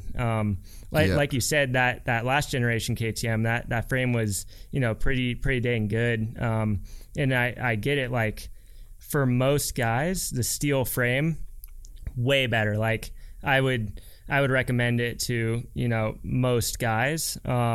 I'm a steel frame guy, I'm an aluminum frame guy through and through. It's what I grew up on, though, with, you know, the BBR aluminum frames. So I like a really rigid bike, and I don't like that thing flexing. Yeah, okay. So, but then that's like a juxtaposition between the 96 being your favorite bike. Exactly. Like, it's a hard, you know, it's a hard place, because, like, the 96, most fun bike to play on. You can go extremely fast on the thing. And then it's like, you got the aluminum frame four-stroke, more heavy, more powerful. You can get the job done on it, but, you know, it's more of a struggle. Yeah. So what's your favorite alloy frame these days? Like, what bike do you think really nails it? You know, I've been riding the Yamaha 450. I really like that bike. I know that the current one, the 23. Guys are saying, you know, it's rigid, but kind of like I was saying, I like that really rigid feel. My favorite aluminum frame ever was, like, you know, 2016 CRF 250R. That thing, like, the geometry of it, the head tube angle, That's been my favorite aluminum frame ever. That whole bike, like, people said, you know, those four-stroke Hondas were slow those years, and, you know, out of the box maybe, but, you know, cams in a piston, and that thing revved to the moon. And I really like that whole bike. Yeah. Oh, that's interesting. Yeah, I mean, I don't know why, it's just the moto nerd in me, but I love the generations of, you know, like, different frames, how they feel. Like the 2012, I've got a 2012 CRF 450 with a 98 CR 250 motor in it, and I haven't, like, spent the time to get it fully dialed and kind of done yet. But I mean, you ride that thing, and that's, like, such a cool, light feeling bike, and that, I think that was a frame that I liked, and a 450 that felt pretty comfy back then. But I was at Trentino MXGP this year, and Roman Fevra has this, like, custom Cowie factory frame, and, like, dude, that thing, I've never seen a bike handle that good in my entire life. I'm like, you could hear this like dull thud when he hit bumps, and I'm just like, man, that thing just sounds like so good. Yeah, one thing I gotta say about those Cowies, man, like they are, you know, pretty dang spot on the setup. You know, the peg to triple clamp to bar position and body work, Cowie always seems to nail that stuff so well. And, you know, the frame, you know, flexibility, all that stuff. You know, that's one thing like with the Cowie that's really impressive every time I ride one. And I'm excited to try that new one that they, you know, just came out with, that next generation one. But you know, like you said, it looks like it's running really good, you know, if that's the production frame on that thing. Yeah. I'm keen to try one of those bad boys myself. So what is your favorite Honda two-stroke of all time? Is it the 96, or is there something else in there that tickles your pickle too? Oh man, the 93 to 96, like the 93 CR250 two-stroke was even more flexy. Yeah. So, you know, it's even more, it's like a big old couch ride because the seat's pretty big, but it's skinny. And like, you can go fast on those bikes with less effort, I feel like. Of course, it's a two-stroke, so you got to keep it revved up and everything. But it's like, to go really fast on a 450 or something, it takes a lot more effort to do it right. Like, there's a fine line because, like, you know, a 450, you can, you know, sit down and flip the throttle and you're going to make the jumps. But to go really fast on one, it's going to take a lot of effort. Whereas, like, I hop on those 90 CRs, and they're just so comfortable because the suspension's soft, steel frame, really flexy. I really like those. We have a 1987 CR125. I also really like that bike. Just the generations of the bikes being skinny like that is my favorite thing. I mean, I'm not the tallest guy in the world, so I really like a little feeling bike, and I'm always riding little bikes, and those Hondas always felt, you know, pretty small to me, so that's why I think I like those things so much. Yeah, and the motor was really good on those bikes too. Yeah, absolutely. Like those CR250s before the RC valve, power valve. Yeah. I mean, so good. I've had the RC Power Valve one too, and I've had it run super good, but a bit inconsistent. And I've heard that the ignitions on those, you know, kind of play a factor. I heard the ignitions kind of go bad and mess with it a little bit. I don't know if that's true. I haven't tried it myself, but yeah, that older CR250 engine, still my favorite. You know, out of all the 252 strokes, still, I mean, there's the KTM, the new fuel-injected KTM, which, I mean, it's good, kind of a laggy feel on it. And then there's the YZ 252 stroke, which is, you know, honestly pretty similar motor to the Honda. And then there's that CR252 stroke, and that thing, bottom to top, so good. Yeah, they McGrath had them dialed in those eras, man. Yeah, and dude, talk about like the right guy on the right bike for just a complete era of domination. Yeah. I mean, he had some amazing skills on those things, and I mean, he developed the whole sport with that freaking bike. So it was pretty cool, and to, you know, when he switched and, you know, went to Yamaha and everything, then, you know, he developed that bike into something really good too. Like, I don't know if it was, you know, necessarily him, but, you know, those manufacturers were stepping it up so much to get him a bike to really showcase everything, that it was sick. That really was a crazy era of development, eh? Like, they went, if you go from like an 89 CR250 to a 93. So that's a 4-year difference in a motorcycle. And that was revolutionary. Oh, absolutely. And not that long before that, I mean, they were running dual shocks. And it was kind of crazy to see, you know, from, let's say, when Honda had that aluminum frame in 97 to their last two-stroke in 07. 07, yeah. Yeah, the development wasn't, you know, that much different, like, compared to the 10 years before that. So it was kind of, crazy. And then obviously it went to the four-stroke and everything, but the development within the 90s to the 2000s era was crazy. And man, so my best mate Sammy, he just got a so in COVID we actually bought an 07 CR 250 that was like original basically, and I bought a 04 YZ 250. I wanted the last of the steel frame of that bike as well, and we were going to do like a build off. Mine's still in a trillion pieces and his is done, and it is the sickest bike I've ever seen. Like, he is done. Like, they did it looks better than brand new. He's got the carbon fiber tank on there, all the guard, like all the, like the chain slider, the rear brake, all the guards are carbon.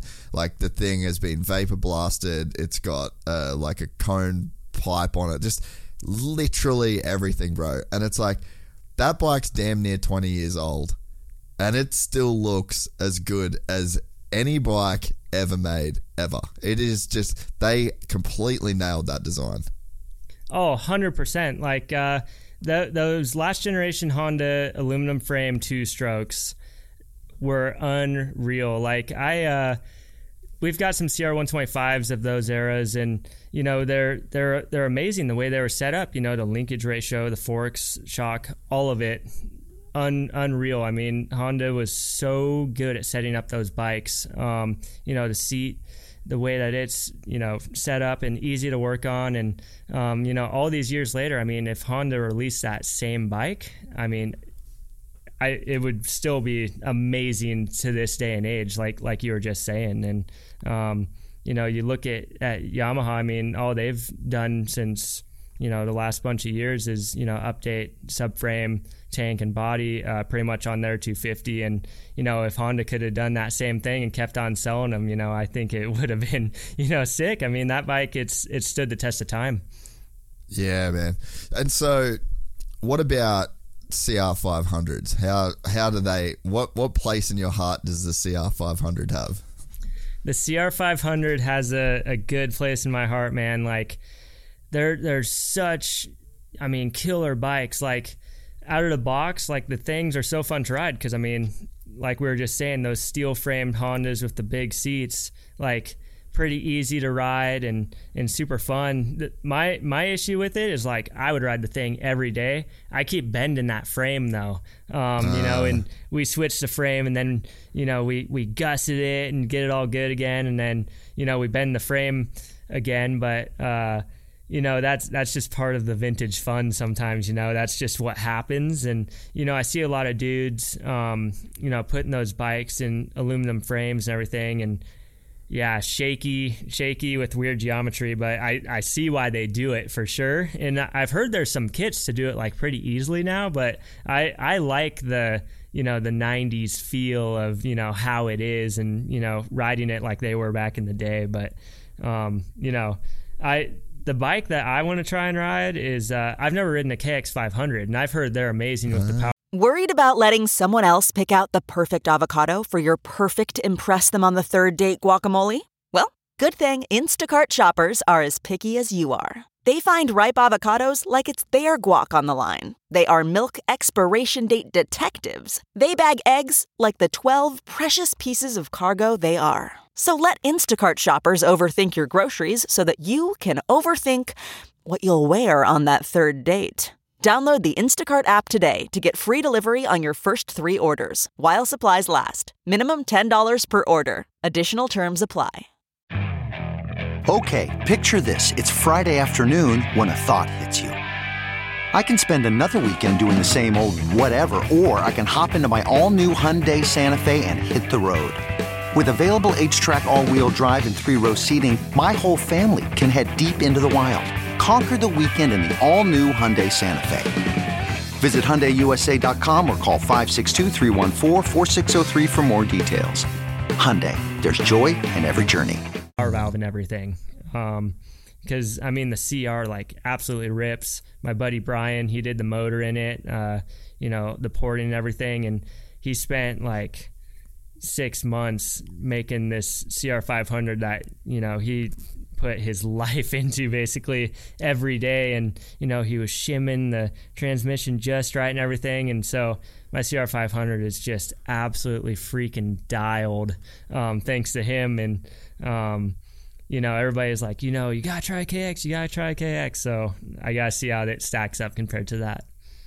So what are your tips to riding a CR 500? Because it's such a unique bike. I don't feel like you can just ride it like any other bike.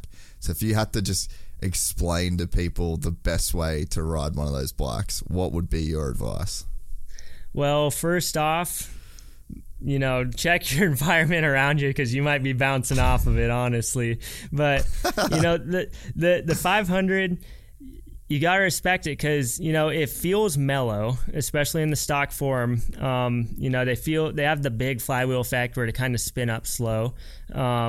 But man, that thing, once it's going, like with that frame being so flexy and stuff, if it rubber bands, it will throw you on the ground like pretty easily. And, you know, I always see people debating, you know, if a 450 is faster or CR 500, I mean, for raw power, the 500's definitely like faster, and it's, you know, gnarly to ride. You know, 450, you'll physically go faster on it, you know, 9 times out of 10, just because, you know, it's easier to ride and all that in the stock form. But the 500, if you respect it, then you're dialed. I mean, I see dudes rip those things in the trails all the time, even, and it takes a different animal to do that, but gnarly. So whereabouts are you riding that bike in the power? Like what's the strategy when it comes to actually getting around a track on those things? Right in the mid, because I see a lot of guys, they're short shifting them too much. They're not even getting on the power band. I mean, they don't have a power valve on those bikes, so you kind of got to run it in the mid. Obviously, it falls on its face pretty quickly when you rev it out too much, being that big a bore. So...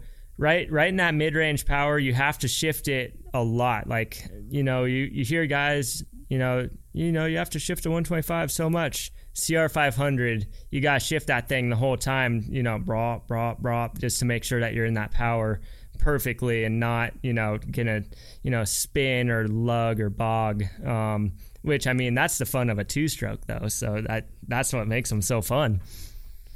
Do you ever think about the guys like Jean-Michel Bale and Jeff Ward, like Jeff Leisk, those guys that just were complete animals back in the day on those 500s? Oh, for sure. I mean, I watch those videos on YouTube all the time of those guys back in the day, and, you know, like Danny Magoo Chandler on his, you know, RC 500 and all that, like...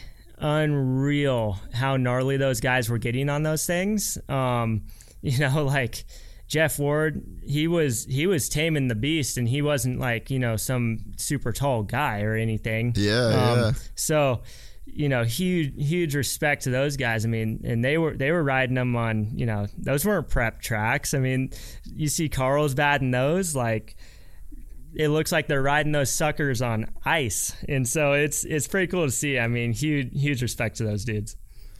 Man, I don't know if you would have ever seen it, but there's a video on YouTube of the 1992 Motocross of Nations. And yeah. Jean-Michel, have you seen it? Yep. Dude, yeah, Jean-Michel Bale, I've raced that track, and it is so gnarly, dude. And, like, Jean-Michel Bale literally looks like Jet Lawrence, just, like, hopping around that whole track, standing up. He smoked everybody on an absolute animal of a bike.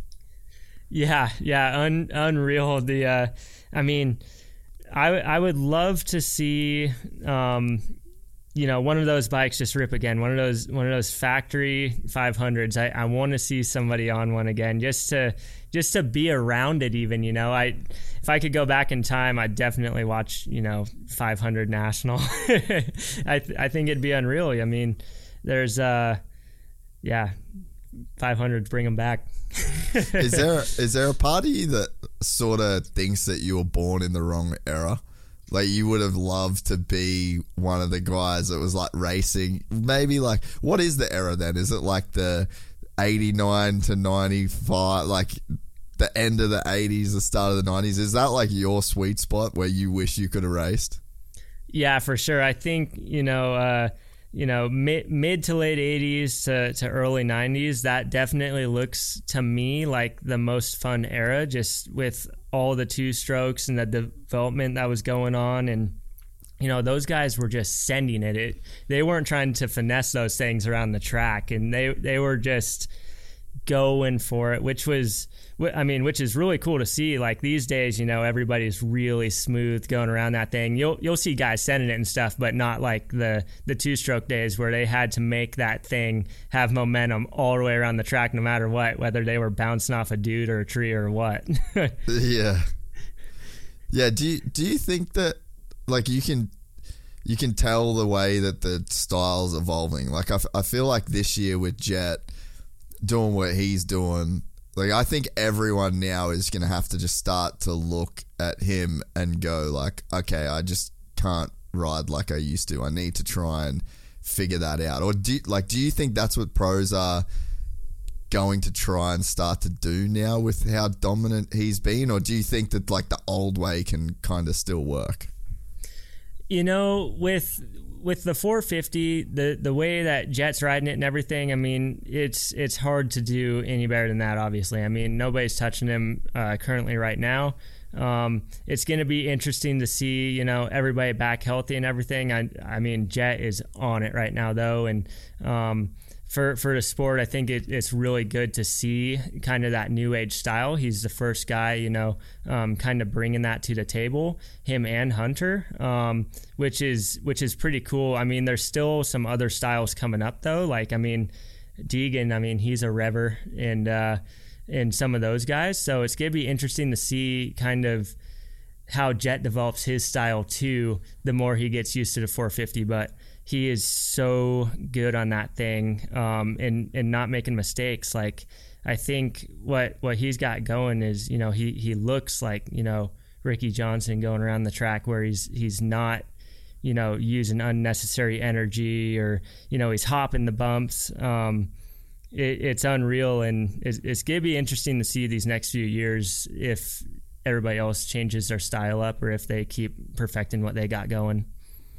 Yeah, that's definitely something I'm interested for with the next couple of years, because I think that, so, like, everyone knows I'm a huge Hayden Deegan fan, but I think his second moto at High Point was probably his best moto of the year, because it looked like he was really picking his way around the track and not overriding that. Because I think that the danger that you get when you're sending it the way that he does, and that's kind of like an American style. Like, Americans have such a unique style for motocross, and I mean, they're the only ones that really do supercross, but it's just that super aggressive, send it to the moon, intensity times 1,000.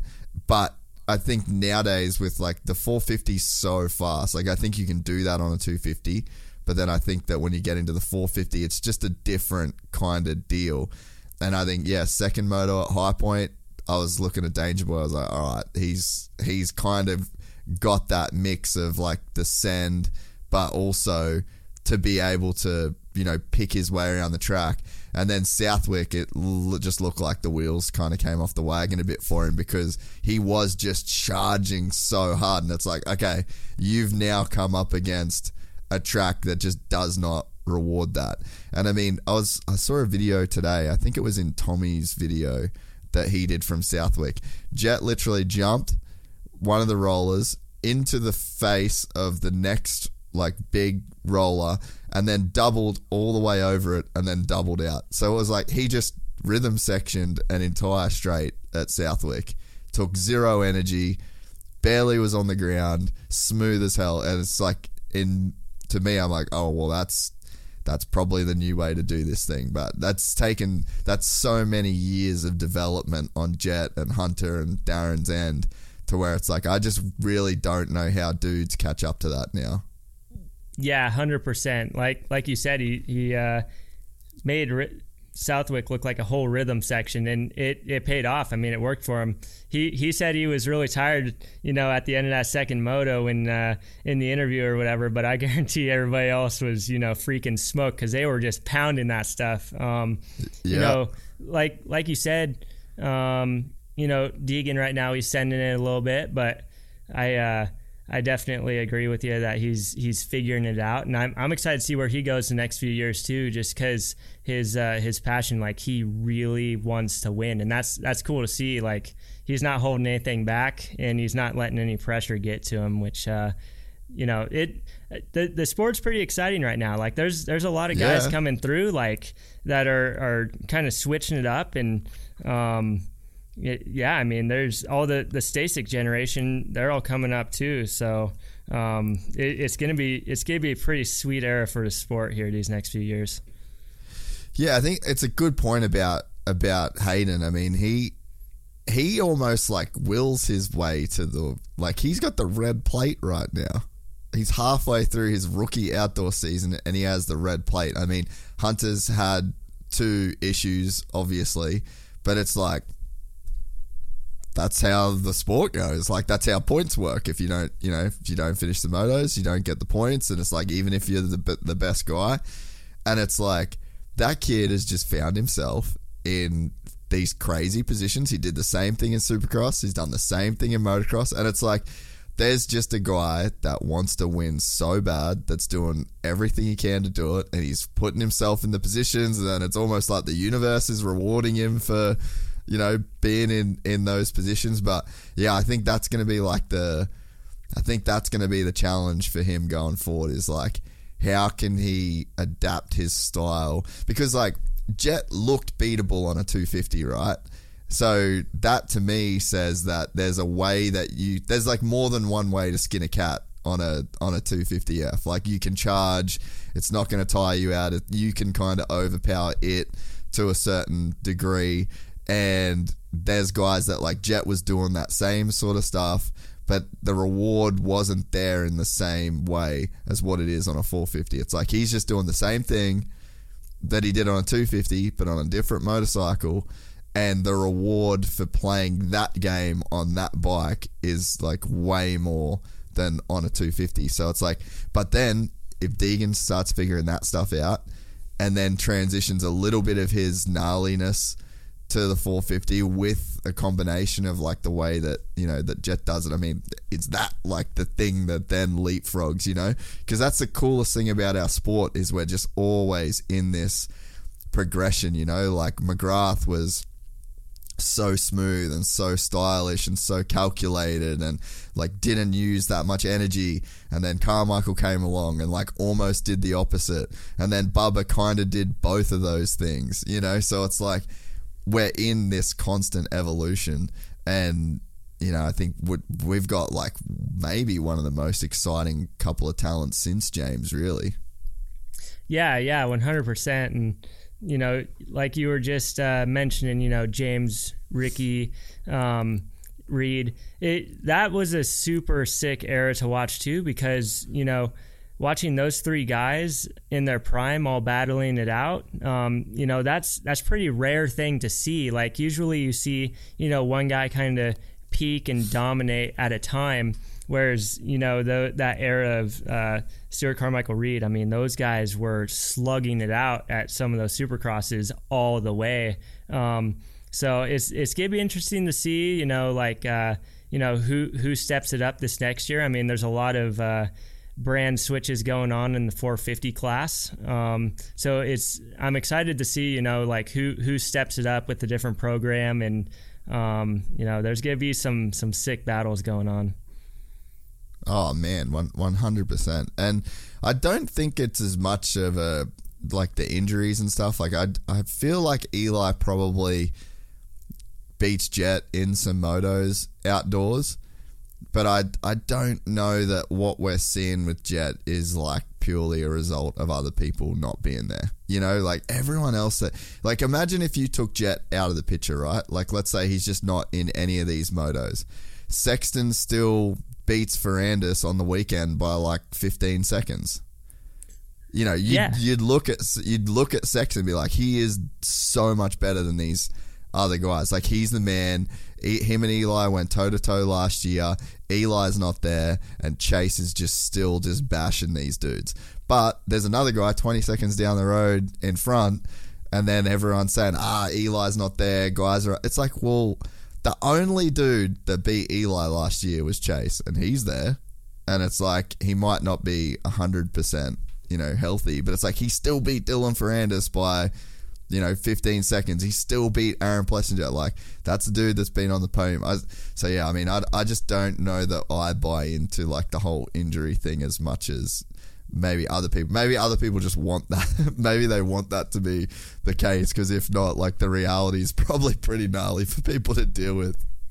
Oh, for sure. I mean, yeah, Jet stepped it up. Like, it doesn't matter who's there right now or not. Like, he's the freaking gnarliest dude right now, and you gotta give him credit, because they were planning this thing, like that style, everything to fit the 450 this whole way. And you look at him, he doesn't have many injuries at all, and that's half the battle. And he's gotten to the point where he's able to be smooth and ramp it up. And he looks so methodical when he rides. Like, he doesn't look like he's just pinned and getting sketchy and sending it. Like, it to me, it looks like he's thinking about every little throttle blip and move and line the whole way. Like, it's almost like a video game to him. It's crazy looking. Yeah, but with all that being said, you're probably going to smoke him on a two-stroke at Washougal. Hey, if I can keep from getting lapped by Jet when I'm on the two-stroke at Washougal, that'll be like a win for me. So let's talk about that race.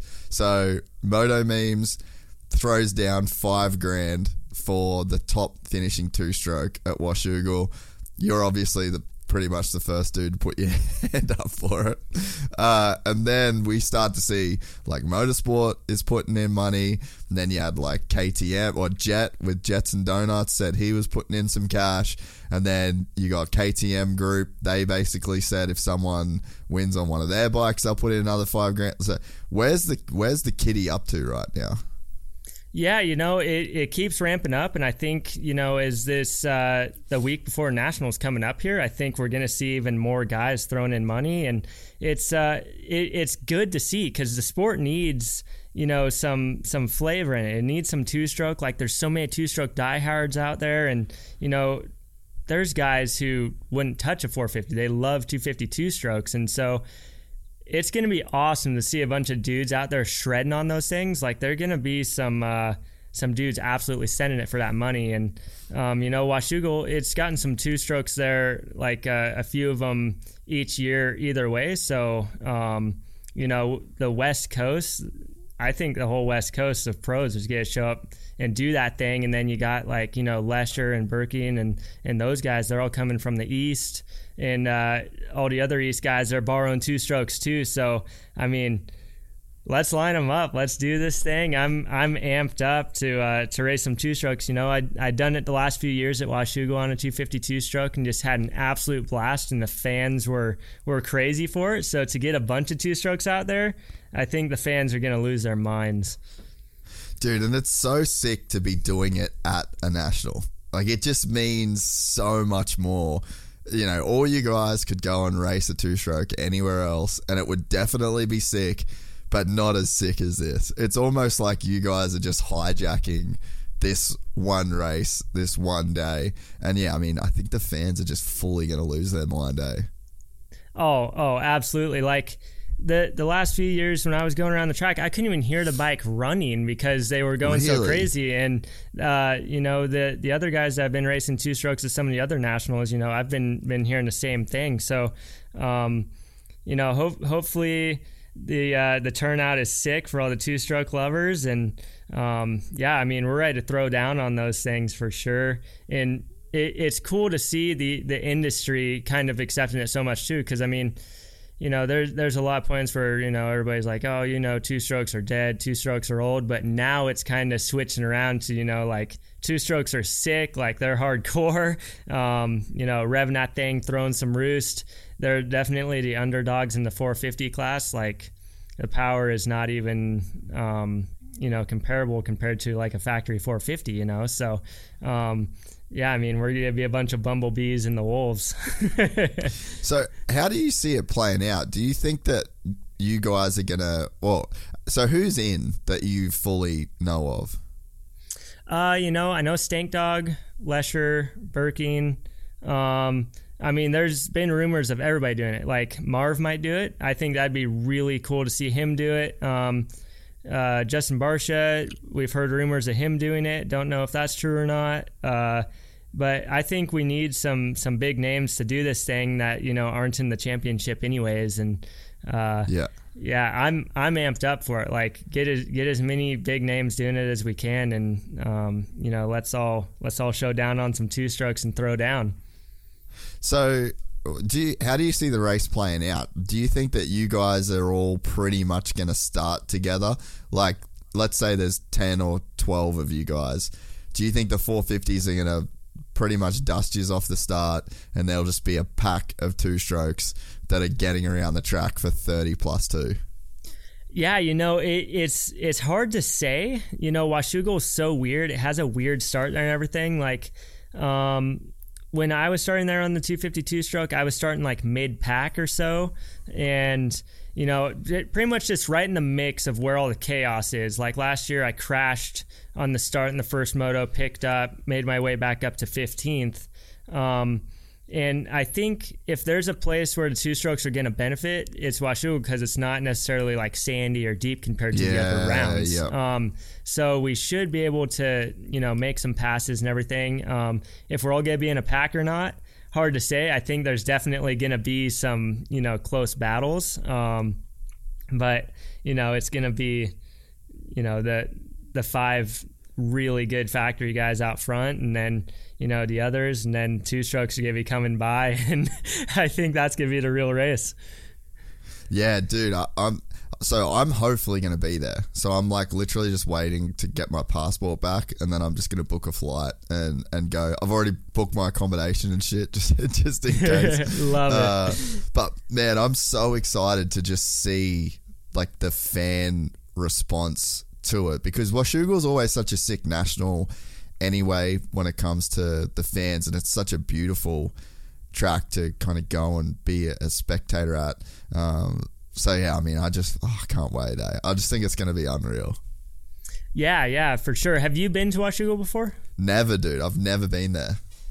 Man, you're going to be in for a surprise if you make it out there. And hey, fire up a two-stroke. Let's go. Dude, I just ain't that good. I would love to be good enough to just get like a respectable 39th, but I'm just not. Hey, as long as you're having fun, man. Yeah. Actually, though, I think I'm supposed to be riding the Sunday. The Alpine Stars has like their launch there, so for the 24 gear launch. So I think I might actually get to ride Washougal the day after the national, which I'm not sure how fun that would actually be. Oh man, you're gonna have a blast. Like that place is so scenic, and the dirt for the national, so usually it can be pretty slippery, and then for national they bring in a bunch of, you know, fresh dirt from around that's you know, hasn't been all, you know, worn out and stuff, and it's good. Like it's tacky. Like it looks like it is on TV, where it's like during most of the year it can get to be pretty slippery. But yeah, if you're riding it the day after national and they do a little prep on it, like you're gonna probably have it like the best it's gonna be all year. You're gonna dig it.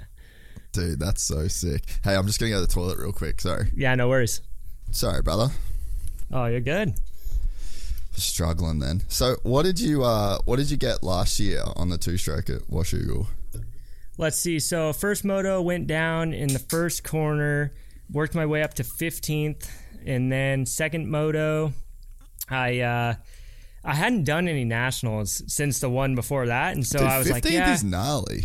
Yeah, so I hadn't done a national since the year before that. So for the second moto, I'm like, I'm gonna click my suspension in. Like, it was getting a little, sideways and stuff. So I'm like, let's go stiffer. And I wasn't thinking necessarily like, hey, the track's gonna get way rougher, more torn up. Yeah. And so click that stuff in second moto, and I was like, I got 20th, and I was miserable all the way around that track the whole time, man. So not making that mistake this year, but I had an absolute blast last year, ripped that YZ 252 stroke all the way.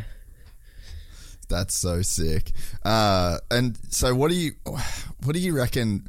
Like, how do you just see this whole two-stroke race going? Like, is there going to be a bunch of dudes doing, like, really good on these things? Like, is Washougal a place where you can kind of get around good? Like, if it was happening at Millville with, like, the huge hills and the sand, or if it was Southwick, like, you're getting buried. But, like, do you think that we actually might see some pretty, like, sick runs? Like, imagine if Marv does it and gets top 10, you know? Yeah, I mean, it'd be amazing. I mean, Put the right guy on a two-stroke on whichever track suits him the best, and I think they're gonna throw down. It would definitely be sick to see a guy like Marv or somebody, who's at the peak of the sport, what they can do on a two-stroke. So, I think that the two-strokes for that dirt and everything, it's gonna be good for him with a little more hard pack. Not switching around and trying to find lines in the sand. We'll be able to take, some more insides with the ruts that are going to form and stuff, instead of just having to keep all the momentum on the outsides. And so, do you think dudes are going to get pretty gnarly for the money? Because, like, it's kind of escalated to where it's a pretty good payday for someone. Yeah. Oh, for sure. I mean, you already know I'm going to absolutely send it for that money, and I guarantee you everybody else is too. Like, that's a pretty big payday, and I'm going to throw down everything I've got, both motos, and either we're going to come out on top, be close, or something's happening. Do you think that Washougal's one of those kind of like local knowledge tracks too? I think there's some tracks that are, I guess we saw that with Southwick on the weekend. Do you think Shougal's one of those kind of, those ones where it really pays to be a local? Yeah, I think the biggest thing with Washougal is the trees and the woods and the sunlight. Like, it can be hard to see there, and it's hard to see the slick spots, because usually the slick spots are in the shade. So that can definitely be a little bit tricky for some guys. I don't think it's, local knowledge beneficial as much as, a place like Southwick or Millville is, but I could be wrong too on that. But I think, Washougal's just so freaking weird compared to anywhere else. Like, even in Washington, you don't see dirt like that or terrain like that anywhere else unless you're at Washougal. Yeah, it's definitely one of those just iconic tracks. Just the fact that it's in the trees, the layout, the soil, and it always has. I can't remember. Maybe it was Tyler Keefe. I was on the phone to him the other day, and he was saying, he's like, dude, if you get a good day at Washougal for the national, it's about as good as a motocross event can ever be.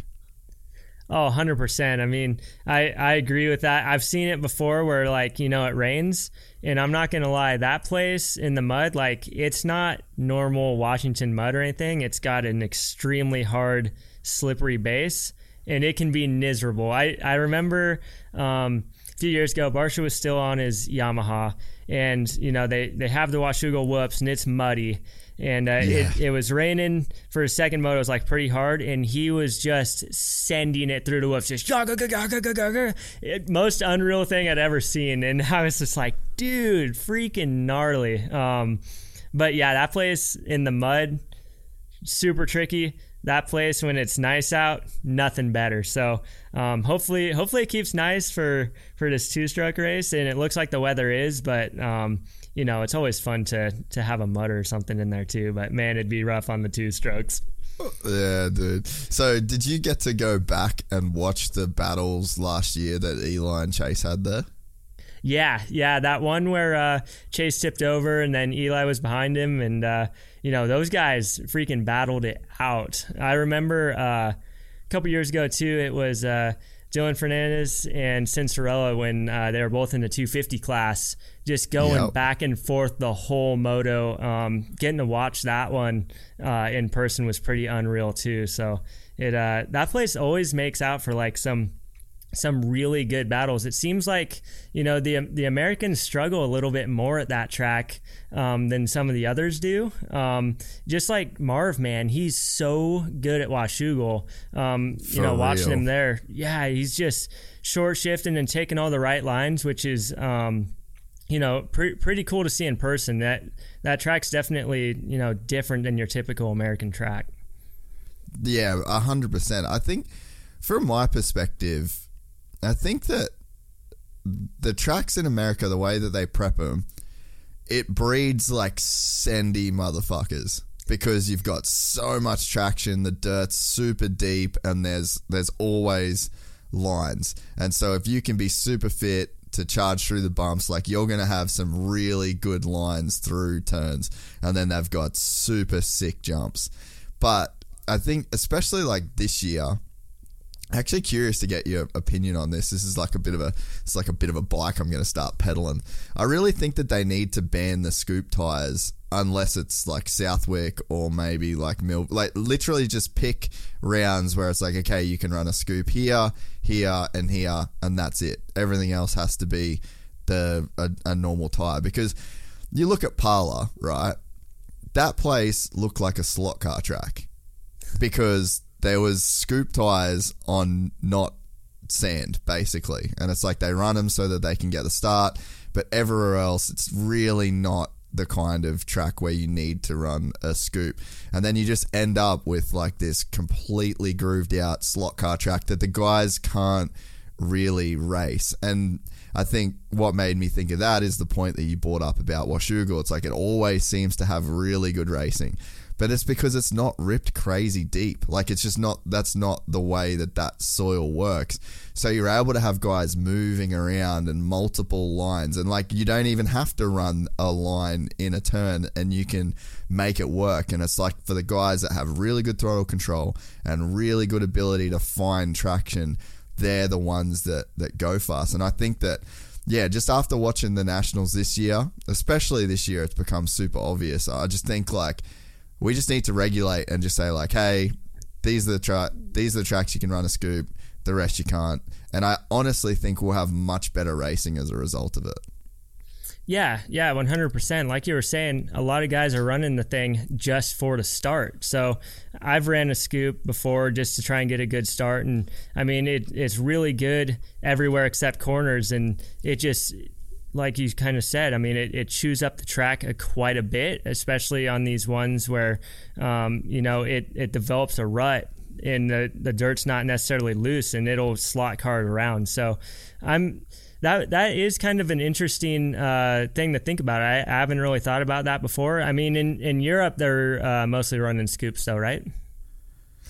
Yeah, they do the same thing in Europe basically these days, and it's just doing the same thing. Like I just feel like the tracks are just getting absolutely destroyed more than they ever have. And yeah, I mean, I think in Europe, like they don't really prep the tracks in the same way that they kind of do here. Like Trentino's like gravel, and the start straight is like really nice. It's like they brought in really nice dirt for the start straight, super deep.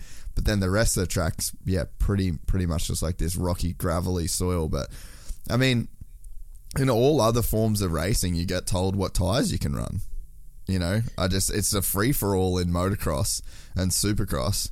And, you know, and I've even said before that I think that there should be like a supercross-only tire to try and avoid those tracks getting so blown out as well. But, yeah, to me, it's like super easy call to make. You go, Southwick, you can run one. Millville, you can run one. Redbud, you can run one. That's it. Because, you know, you're looking for an advantage off the start, but if nobody else has that advantage, fair, you know what I mean? Fair game. And I just think it'll make the racing better.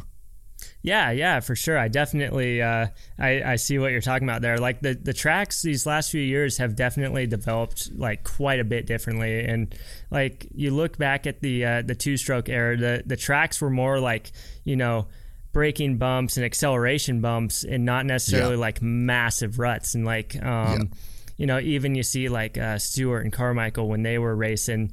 I mean, there was nasty ruts, but it seemed like a lot of the tracks of that era, they were able to kind of float around a little bit more, and the battles seemed to be better. I could definitely be wrong on that, but I think you're definitely right. Like the tracks can get like chewed out in the corners, and then there's only one good, you know, main line, which is kind of like makes the racing a little more boring for sure. Well, I think that the second moto at Parlour was the best example of it, right? Like, Jet gets out front, gets a start, runs the pace, covers the inside lines, and forces Sexton to pick. So, basically, he put him in the position of, if you want to pass me, it has to be on the outside. You can't come up any insides, because if Jet's in the line, there's no other way. Like, there's no line you can take now. There's just this line. This is on the inside. So if you need to pass me, you're going to have to go around the outside, which means you're going to have to take a massive risk. And that line's not developed. It's a longer way around. And it's super sketchy because you don't really have that much grip because you're running a scoop tire and it's 3:30 at Parlour. So it's like, I just think that moto right there, if anyone is like thinking I'm crazy, go and watch that moto from that perspective, and I think that you'll start to kind of like see the point. But I think that's back to your point, is like why Washougal always is so good is because guys can move around the track. Yeah, 100%. Like the even in Supercross these last few years, like they've been trying to make the tracks, you know, more racer friendly, you know, to pass and all that, and it's interesting because a lot of the tracks that are more technical seem to be almost the safer ones because they, you know, guys are going slower, like the big rhythms, the huge corners and all that. And the ones where, you know, they're, you know, more flat and everything, guys seem to be sending it harder and, you know, getting more hurt. That's just my opinion on it. But, for outdoors, even with the tracks, you know, being like slot car almost, it's been, you know, the guys seem to be going slower, but the racing isn't as good being like that. Yeah. No, I completely agree. And I mean, you go back to, like you said, like Ricky's last kind of years on a two-stroke, and it's like you just can move around the track. And there was actually the Trey Kennard podcast, which I think that comes out tomorrow, but we were talking about Millville 2013 when he had that crazy battle with James, and the first thing that he said when I asked him about it was, it was just like a weird year, they didn't rip it as deep so you could move around. And look at, well, that was one of the best motocross races in history. Is like, yeah, I guess like the speeds are up, but you guys can go fast. I think the stuff that makes it dangerous is like these crazy ruts and these crazy, like, just it looks like an explosion's gone off on the track at the end of, you know what I mean? Like, it actually looks like, it doesn't look like a motocross track these days. You walk a track after a national and it looks like a fucking bomb's gone off. I think that's what's dangerous. Yeah, 100%. Like you were saying, it looks like a freaking bomb went off at some of these nationals. I mean, there's parts everywhere and, you know, pretty much, you know, goggles, all this stuff. It's carnage. It's like a war zone out there. And, you know, to find that fine line, I think, you know, over the years, the tracks and, you know, the AMAFL, all those guys are trying to find that perfect happy medium. And I know that's a tricky thing to get to, so... it's weird to see what they try at some of these things. Well, anyway, so that's my little rant for the day. But I'd love to just see what would happen if they just said like, yep, we can only run a scoop at these certain events. What other, like, now that you've kind of got this deal with Red Bull and you're gonna kind of be able to just pick and do whatever you want. Like, do you have some stuff that's on your bucket list of events, races, like things that you want to do now that you can? Yeah, so basically I just want to try a little bit of everything. Like, I want to try some hard enduro. I want to do, you know, maybe a couple supercrosses, maybe a couple outdoors, but I want to do the weird stuff too. You know, like, I want to try Aersberg just to try it. I want to try, you know, like a Tennessee knockout just to try it. I want to try, you know, flat track and do it all. And I want to do it on weird bikes too. And that's kind of the goal right now, you know, to set all that stuff up and, you know, just really change it up. I want to challenge myself in new ways. Do you have anything that's like locked in at this point? Like that you know for sure that you're going to do? Like, I'd love to see you do Erzberg. I'd love to see you do like Western Beach Race. That'd be super sick. Like, I think that there's a bunch of cool, there's definitely a bunch of cool stuff that you could do. Yeah, you know, pretty much this year, everything, it's kind of late into the year right now. Like, Aersberg just happened, but we're planning on trying to do that next year, and some weird niche races too. I want to do that kind of stuff, and you know, I want to ride weird bikes with pros too. Like, I want to get Roczen on an RM85. I want to ride with him on those things, or, you know, just things like that. You know, we're working on you know, getting these dudes on weird bikes that, you know, they had some awesome times on, and it's going to be exciting here. Dude, that was literally going to be one of my questions, was would you smoke Roczen on an RM80?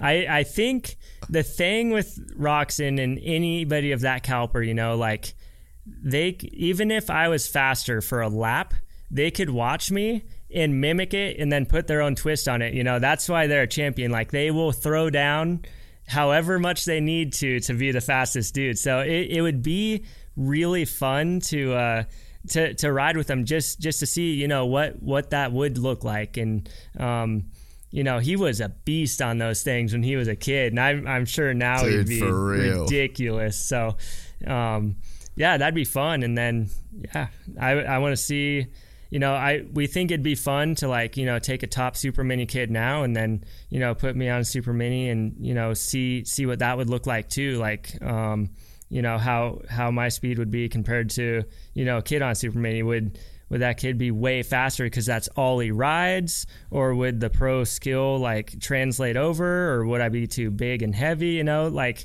I want to find that stuff out. I think it'd be a blast.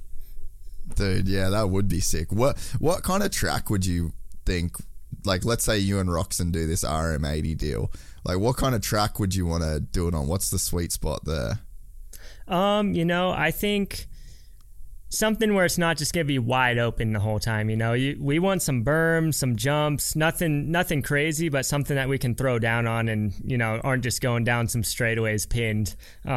You know, having it a little bit technical is always a blast, especially on those small two strokes. So, you know, in a perfect world, it would be big berms.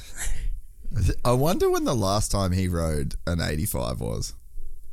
That would be interesting. Who knows? I mean, for all we know, he could be freaking out back on that RM85 every day, for all we know, not saying anything. But yeah, that'd be interesting to know.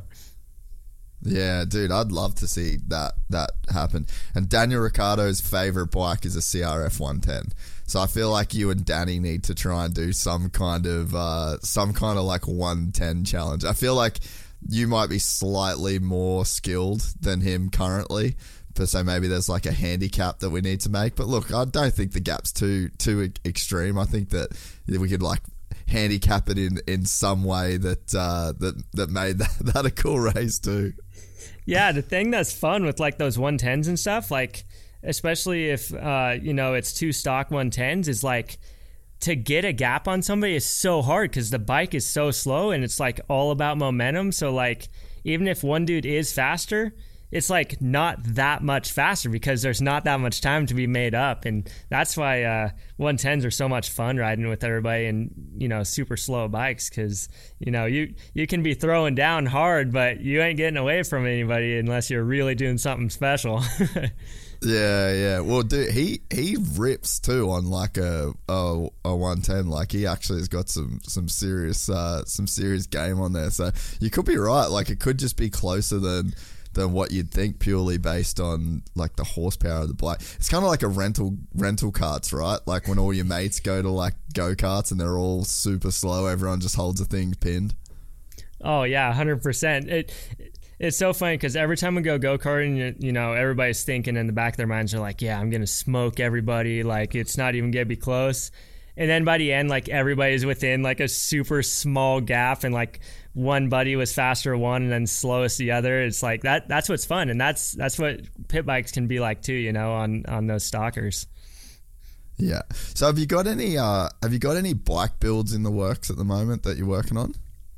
You know, we've always got some cool bike builds going on. Right now, we've currently got a couple 90s YZ 125s that we're working on. We got a 89 KX 125, RM 252 stroke. Little bit of it all, man. We're enjoying, like, you know, that 90s era is so much fun. And I got a KTM 380 the other day. I've had a bunch of people telling me that, like, those 382 strokes are you know, glorious. They're like a mix between a 500 and a 300. So I'm really excited to try that. But sad part about that is, like, I got that thing. I had my buddy pick it up. The guy who previously owned it said that the Kickstarter turn spring was broken and that he, you know, just pump started it to ride it. And I was like, okay. And so I get it home and I push it down the hill and I go to bump start it. And that spring came off or something. One of the gears caught in the motors and it caught the gear and broke the cases, broke the kickstart shaft, broke everything. Like before I even rode it, all the oil on the ground. And I was like, man, dude. And so I got looking online and I was like, yeah, there's got to be some parts for them. There are none of those kickstart shafts anywhere for those things. And I made an Instagram video. I'm just like, you know, I was like, hey, anybody got one of these? And everybody's like, oh yeah, my, you know, this shop's got one. And they've all got it listed and they're like, no, we don't got those things. So still on the hunt for that. And that's kind of, you know, the tricky part with some of these older bikes, but that's what makes it fun too, is hunting this stuff down. And you know, it's tricky, just like CR 480 shift forks we had to get out of Europe and all that stuff. But that's what's kind of cool with social media too, is like you can put the word out and everybody's kind of hunting around. And it's cool stuff in the works. Well, I need a 1998 CR 250 power valve setup, so if anyone out there, because I got the head all like water blasted and stuff, and then the guy lost all the parts for the power valve, all the spring and shit. Yeah, so I'm bummed on that. So how many bikes would you say you own at this point? You know, so you know, a lot of people see me ripping all sorts of different bikes and everything, like. Some of them are my buddies. Some of them are, you know, BBR developed bikes. Some of them are dirt bike magazine bikes. And then, you know, some of them are just, you know, bikes that people drop off that they're just done so with. Like wild. The way we've gotten a lot of these bikes is like I'll put the word out like, you know, we're looking for this bike or parts for this bike. And if it's like any sort of two-stroke mini, everybody still has all their parts from growing up and stuff, and like bikes blown up and stuff that they were literally gonna take to the dump. You know, we'll take that stuff and we'll piece a bike together out of it and everything. Like I got this I love this 2002 CR 125, right? And I got this thing for $200 from this kid and the swing arm was like crushed in, and then he blew it up and he dropped the motor as he took it out and broke the case. Got the swing arm fixed. My dad welded up the motor. Ride that bike every day, and we just look for you know, deals like that where guys have, you know, something they feel like is too wrecked for anybody else to take. We'll take it, and we've come up with quite a lot of bikes over the years there. Yeah, dude, I love the whole bike build thing so much these days. Like, especially, I feel like it's the older I get too, the more that I appreciate it. And especially, like, we're about to enter the electric era. You know, have you rode a stock yet? I have not. Bro, it's about to blow your brain out of your head. Like, when you ride one of those things for the first time, you're gonna shit yourself. And we're about to enter that era, you know, where it's like the concept of like changing oil and doing valve shims and, you know, like gearbox, all that is, we're gonna like start to lose a lot of that. And I think that the nostalgia that we're all gonna feel for like work, I think that there's going to be a big industry coming in, people kind of like wanting to get their hands dirty again, you know, like right now it's like almost a chore where I don't change my oil enough as I should. I don't do bike, like my throttle cable's kind of sticking a bit. I'm like, fuck it, whatever. Like, I'm just going to go ride. Just going with it. Yeah, but I think that over the next, you know, like the next kind of 10 years, I think what the industry of fixing bikes will be is like people doing like what you're doing, getting an old bike, taking it, doing a full rebuild, doing all the work themselves, because it's like they're probably going to have an electric bike that they're going to spend most of their time riding. So like they're just going to be able to have this thing in the shed in a million pieces and take however long to kind of put it back together. But dude, I mean, that's some of the most enjoyable things I do, is like piecing a bike together from start and seeing it come up and having it work good and having the colors come together just right and all the parts that you wanted to have on. I mean, it's such like a dope part of the sport, and I think that's one of the things I really enjoy with you, is like how much effort you put into that stuff. Yeah, we love it. Like me, my dad, my fiance Claire, we're out in the shop every night, like piecing these things together, and you know, we have a blast. Like you know, finding the stuff and finding weird bikes that people think suck and like are actually pretty good. And you know, it's, we have a blast just getting dirty, getting this stuff together. And it's like you said, with the electric stuff, it's going to be interesting because it's going to be more like, you know, if you want to dial in the bike, it's all electronic, and you know, you're almost going to have to be like, you know, a full-on computer specialist to, you know, mod those things out and make them run good, instead of, you know, you're not going to be out there porting a cylinder. You're going to be mapping that thing for whatever power, you know? Are you excited for the electric thing, or do you already think that you were born in the wrong time period? You know, like we were saying, late 80s, that's when I think the best time was, but I could see the beneficial part of the electric bikes for the industry, as far as like, you know, there can be more tracks, places, and you know, pretty much just more areas where there's noise restrictions, all that. I know that's really hard in some of the European parts and all that. And you know, once they get the batteries a little bit better, I know that they're still struggling on, you know, time for some of those, but as far as the only thing that like really worries me about the electric stuff is the racing part. Like I know that they're going to find a way to make that exciting at some point, you know, when electric is dominant, or if it becomes dominant. But, you know, I just don't feel like it's going to be the same. But, you know, maybe it's a different type of racing, or, you know, different type of category for all of that, because I don't see the you know, the love of everybody's, you know, real engine power going away.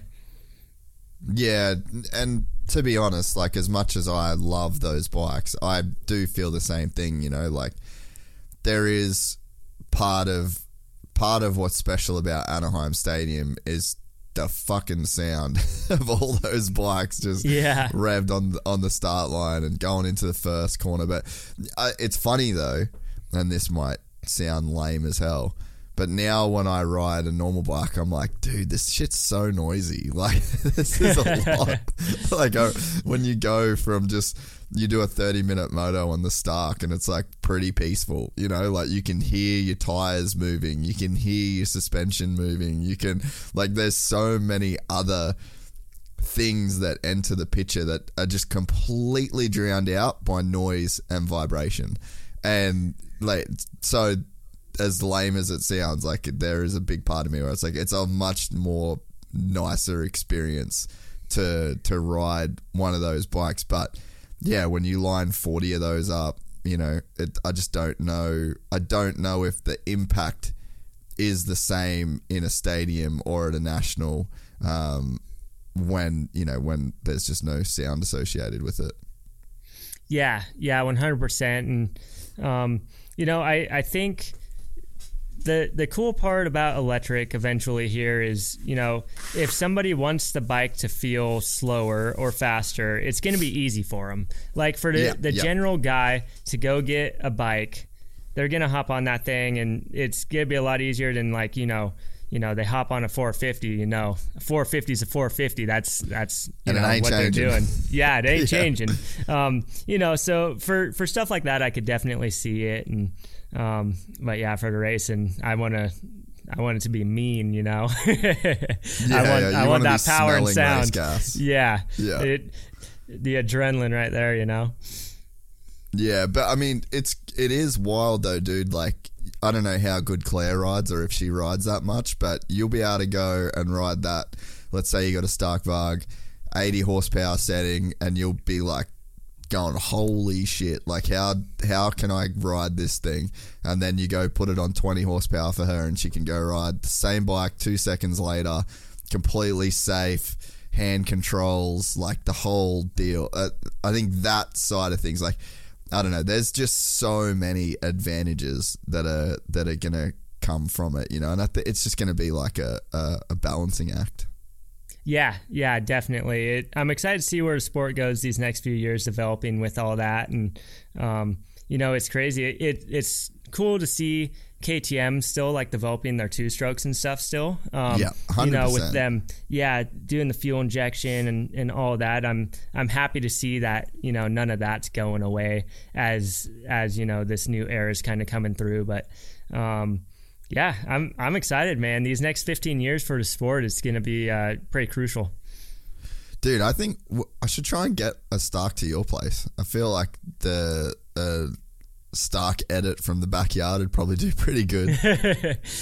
For sure. I mean, the people seem to dig Roczen and ride that thing for sure. And you know, I'm always down to ride whatever. I had one guy bring like a super mini style electric bike up there, and it was pretty fun. My audience, you know, they're all into two strokes and everything. They're like, no way, no, don't do it, man. And I was like, you know, I'm just riding everything, guys. Like, I'm just having a blast, you know. But yeah, definitely going to be some diehard, you know, engine people the whole way this, you know, as the electric stuff comes, and I'll be one of them, but I'm not opposed to riding one.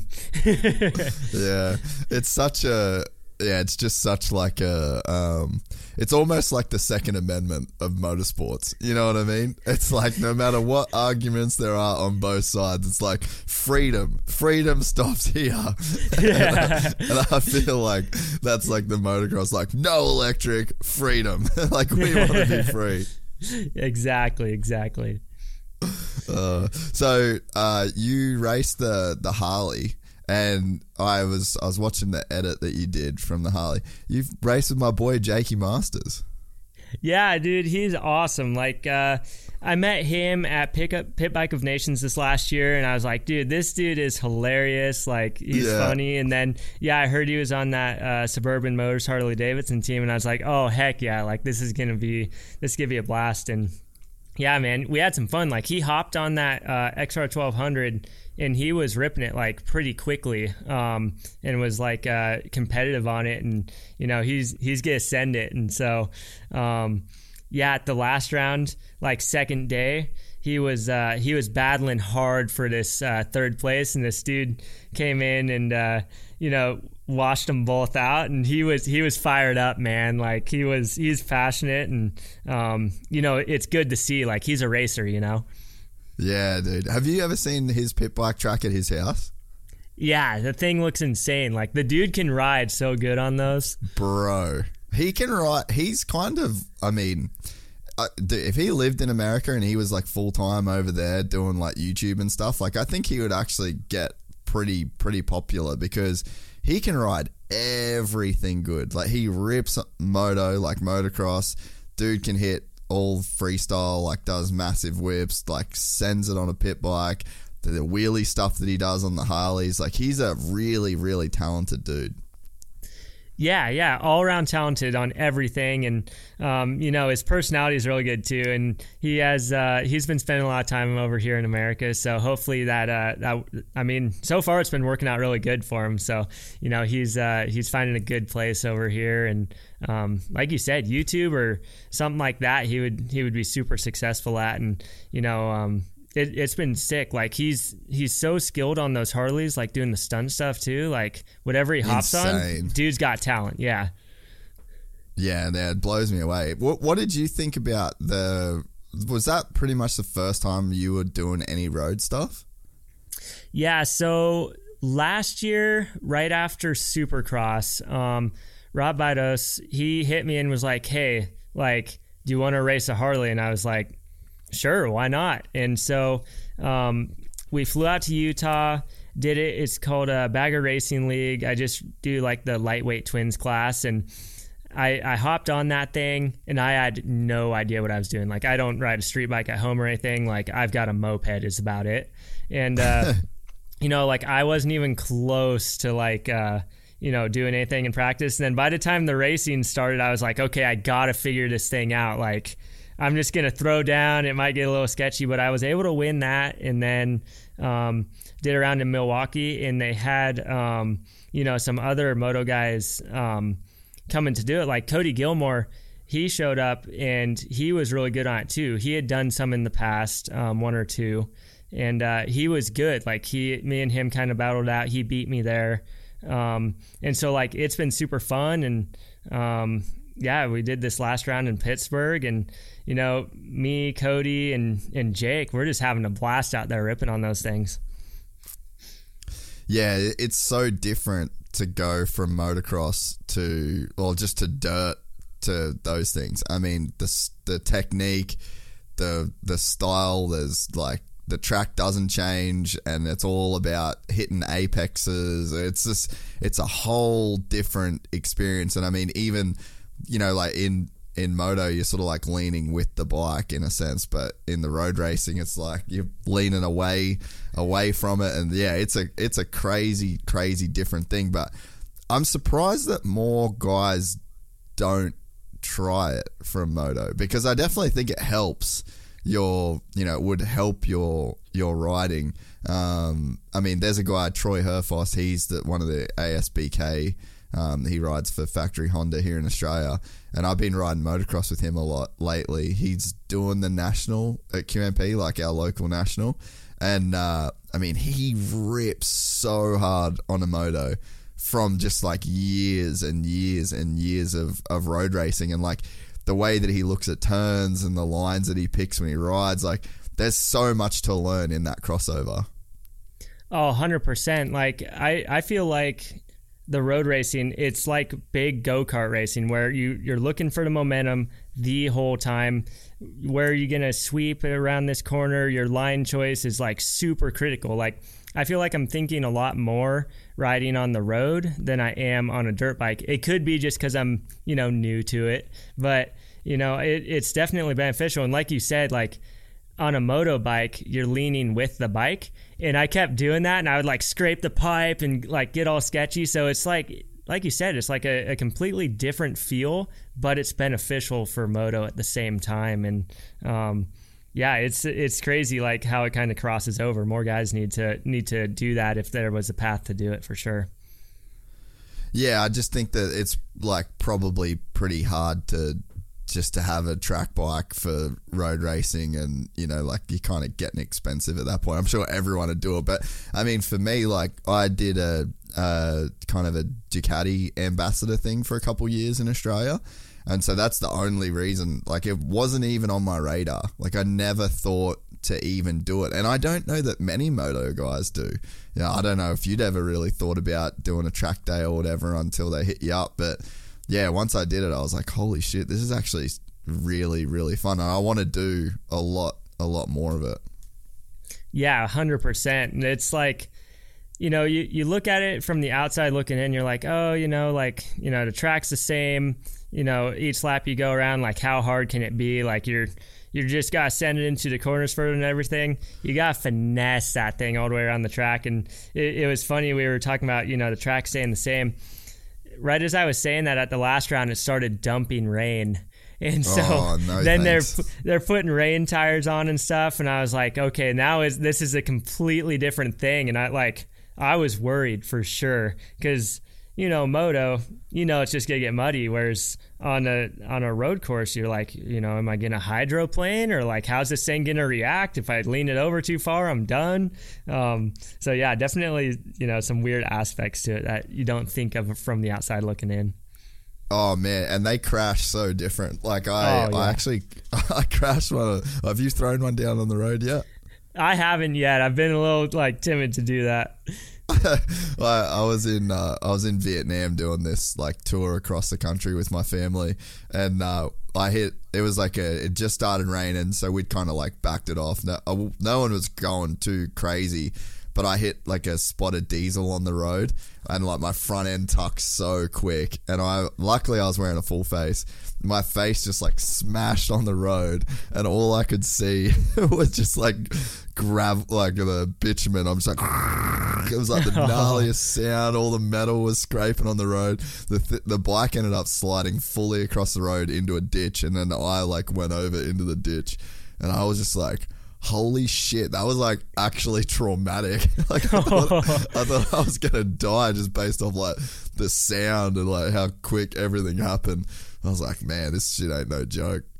No, it doesn't do the bike any good either when that happens at all. Nah, but I mean, I've done a few track days since then, and on like the proper race bikes and stuff, and just so much fun. And even though the track doesn't change, but then it's almost like it flips, right? It's like, because the track doesn't change every lap, you change every lap. Like, it's so hard to be perfect and consistent, and I think that's what the game becomes in the road racing stuff, whereas in moto, like, that's kind of taken out of it because you're adjusting constantly to the track, whereas yeah, once that variable's out of the picture, it's just pretty much all on you and the way that you're riding the bike. It's a cool experience. Yeah, I mean, The thing that was crazy to me is with the track being the same every time, you can push it just that little bit further, because you can rely on, you know, there's not going to be a rock or a rut that caved in, or, you know, a huge braking bump or acceleration bump. So you can just send it a little bit further every time. And I think that's why, like, so many guys do have some issues on the course, because they're just like, you know, I can just hold it on a little longer. I can, you know, brake a little bit less. And it's a tricky game with that stuff, you know. So do you have any more races coming up this year that you're going to do on the baggers? You know, so there was supposed to be one this weekend that I was supposed to do, but I'm getting ready for Washougal National, and I'm going to skip this next bagger round. There is another one in California, though, a little later into the year. So if everything works out, I'll be at that one. But yeah, definitely... bummed out to miss this next one, but I'm sure Cody Gilmore and Jake are gonna, you know, rip it up even harder. It'll be sweet. And have you got any plans to ride like more of a race bike kind of vibe, like get on an actual sports bike instead of the bag up? You know, so Andy DeBringo, he lives up in Washington too, and he does all sorts of road race stuff, and he's been trying to get me to get on one of his bikes and go for a day out at the Ridge, and I would absolutely love to do that if I could, you know, time it right and get out there and everything. I would love to try, and I also had another buddy that said I could do a track day on one of their street bikes out at Pacific Raceways. So if the timing's right, I'll hop on one for sure. I want to try it all. Dude, that's so sick. And before you go, we got to talk about Straight Rhythm last year. That was a pretty sick event. And you talk about like throwing down. what was that whole experience like in Huntington Beach? And I'm imagining at that point, was the Red Bull helmet like kind of on the menu and you were like really hoping to prove yourself at that event, or was it like not really in the picture then? And like where did the whole Red Bull deal fit into Straight Rhythm? Because you were definitely on like a pretty epic level at that race.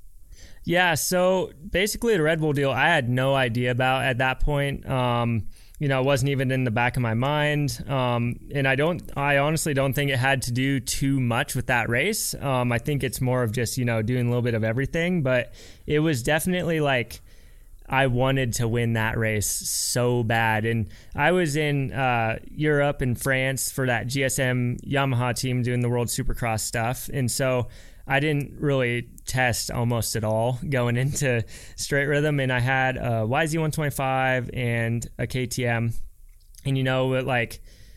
and Dirt Bike Magazine, they helped me build both those things, and we thought it'd be fun to go between the two. And I was asking everybody else, they were all on KTM 150s, and when I talked to them, they were like, show up on a big bore 125 or else it won't hit the jumps. Or we're telling everybody that, and it's called a 150 class. The YZ was a true 125, and it was fast. It would have got done. I asked everybody else, and they're like, oh yeah, we're all on big bore. So really? I'm like, I'll do that. Yeah. And I was like, okay, I'll ride the KTM then. And I did that, and sent it, and it was good. Got sketchy in the whoops when it started raining, but it was fun. That event is such a cool event that they do. I feel like it gets so much good publicity. It's such a pure form of racing. The guys that are there really want to be there, and I feel like there's always some really cool moments from that race too. Like Kenny Scrub probably took it away last year. That was just ridiculous. But that's just such a rad event in general. Yeah, that's always probably, the two times I've done it, it's been my favorite event I've ever done. Not just racing it, but seeing the top guys on two-strokes, just like seeing Kenny on a two-stroke and Marv on a two-stroke and, AP and those guys. So cool to see them hop on, and race those at a really high level. Like, I remember watching, Dungey on that thing. I was impressed because... when else would you see the dude on a two-stroke? And that was back a few years ago, and RV and all those guys were doing it. And then I one of the sickest events I've ever done for sure. Is it what makes it? Obviously, there's no turns, but what does it do to the way you have to ride? Is it hard to get through the lane? There's the intensity gnarly. What makes it different? Yeah, it's super high intensity. I basically wasn't breathing the whole way down that straightaway because you're thrown down, and the start was really important, getting out of the gate and getting over the on offs and the triples on those bikes was definitely really key. Consistency was key because we were struggling hitting some of those triples and things. So to be able to, seat bounce, and then when it started raining, I believe the right side was slower when it started raining. So then that came into effect. And you got to throw down on both. Luckily I was able to find some lines on that right side once it started raining and make it work too. But, definitely a completely different thing than turns, because also, you don't got to worry about a pileup in the first corner. It is literally just you and the bike and one other guy, but he's not even in your same lane. So that I really enjoyed that aspect of it, because you can really, showcase what you got going and not have all this other stuff going on around you. Yeah, and it's interesting to see the kinds of guys that it plays into their strengths, and Marv, he's won it. I think he's literally won every single time he's done it, but... it's what is he doing different? You probably wouldn't see it as obvious in an actual Supercross race, like you said, with all the other variables, with everything else. But you put him on one lane, straight rhythm section, and he's just the best dude in the world. He's just got some crazy little bit of technical difference that he's doing that's just like letting him be faster than everyone else. And you wouldn't ever see that anywhere else. No, not at all. I mean, his timing and the momentum he was carrying all the way around that track was insane, all the way through the track, not even around the track, you know? So, yeah. He was just pushing through and just doing little bits of stuff. And, you know, it's so funny with him is like he doesn't look like he's going that fast as he's doing it, but he's just doing it so precisely. And, I mean, yeah, like you said, I mean, he's won it like every time that he's done it. It's unreal. Yeah. Well, I hope so bad that we get to see him at Washougal in the two-stroke class. I mean, that would be so sick. Yeah, 100%. It'd be so great for our sport. And, you know, we need some more dudes like that, you know, aren't in the championship hunt. Like, you know, let's get them out there. Let's give the fans what they want and give them a show. Do you think that it could be a bit of a bigger thing? Like, do you think that there's room for there to be a series within the series? Like, it's one round this year where, you know, the guys at Moto Memes kind of cooked up the concept or whatever, and they've thrown in for this one event. But do you think that there's a way that this is like a proof of concept and we go like, okay, there's 6 rounds next year, or there's 5 rounds where we're doing this two-stroke deal, there's an extra payout for the guys, and then it just incentivizes dudes to be on a two-stroke, to be at, let's say they're not at all the nationals, like could there be a two-stroke national champion at the end of half of the nationals? Like, do you think that this could actually play into something like that? You know, it'd be amazing. Like, let's hope that this Washougal round goes really well so that there can be something played up. I don't know if we'll see, you know, like the AMA or MX Sports ever do like a championship inside of a championship, just because, you know, Suzuki, Kawasaki, Honda, they don't have two strokes, and I don't think that they would necessarily be stoked on that going down. But hard to say. Like, it'd be fantastic for the sport.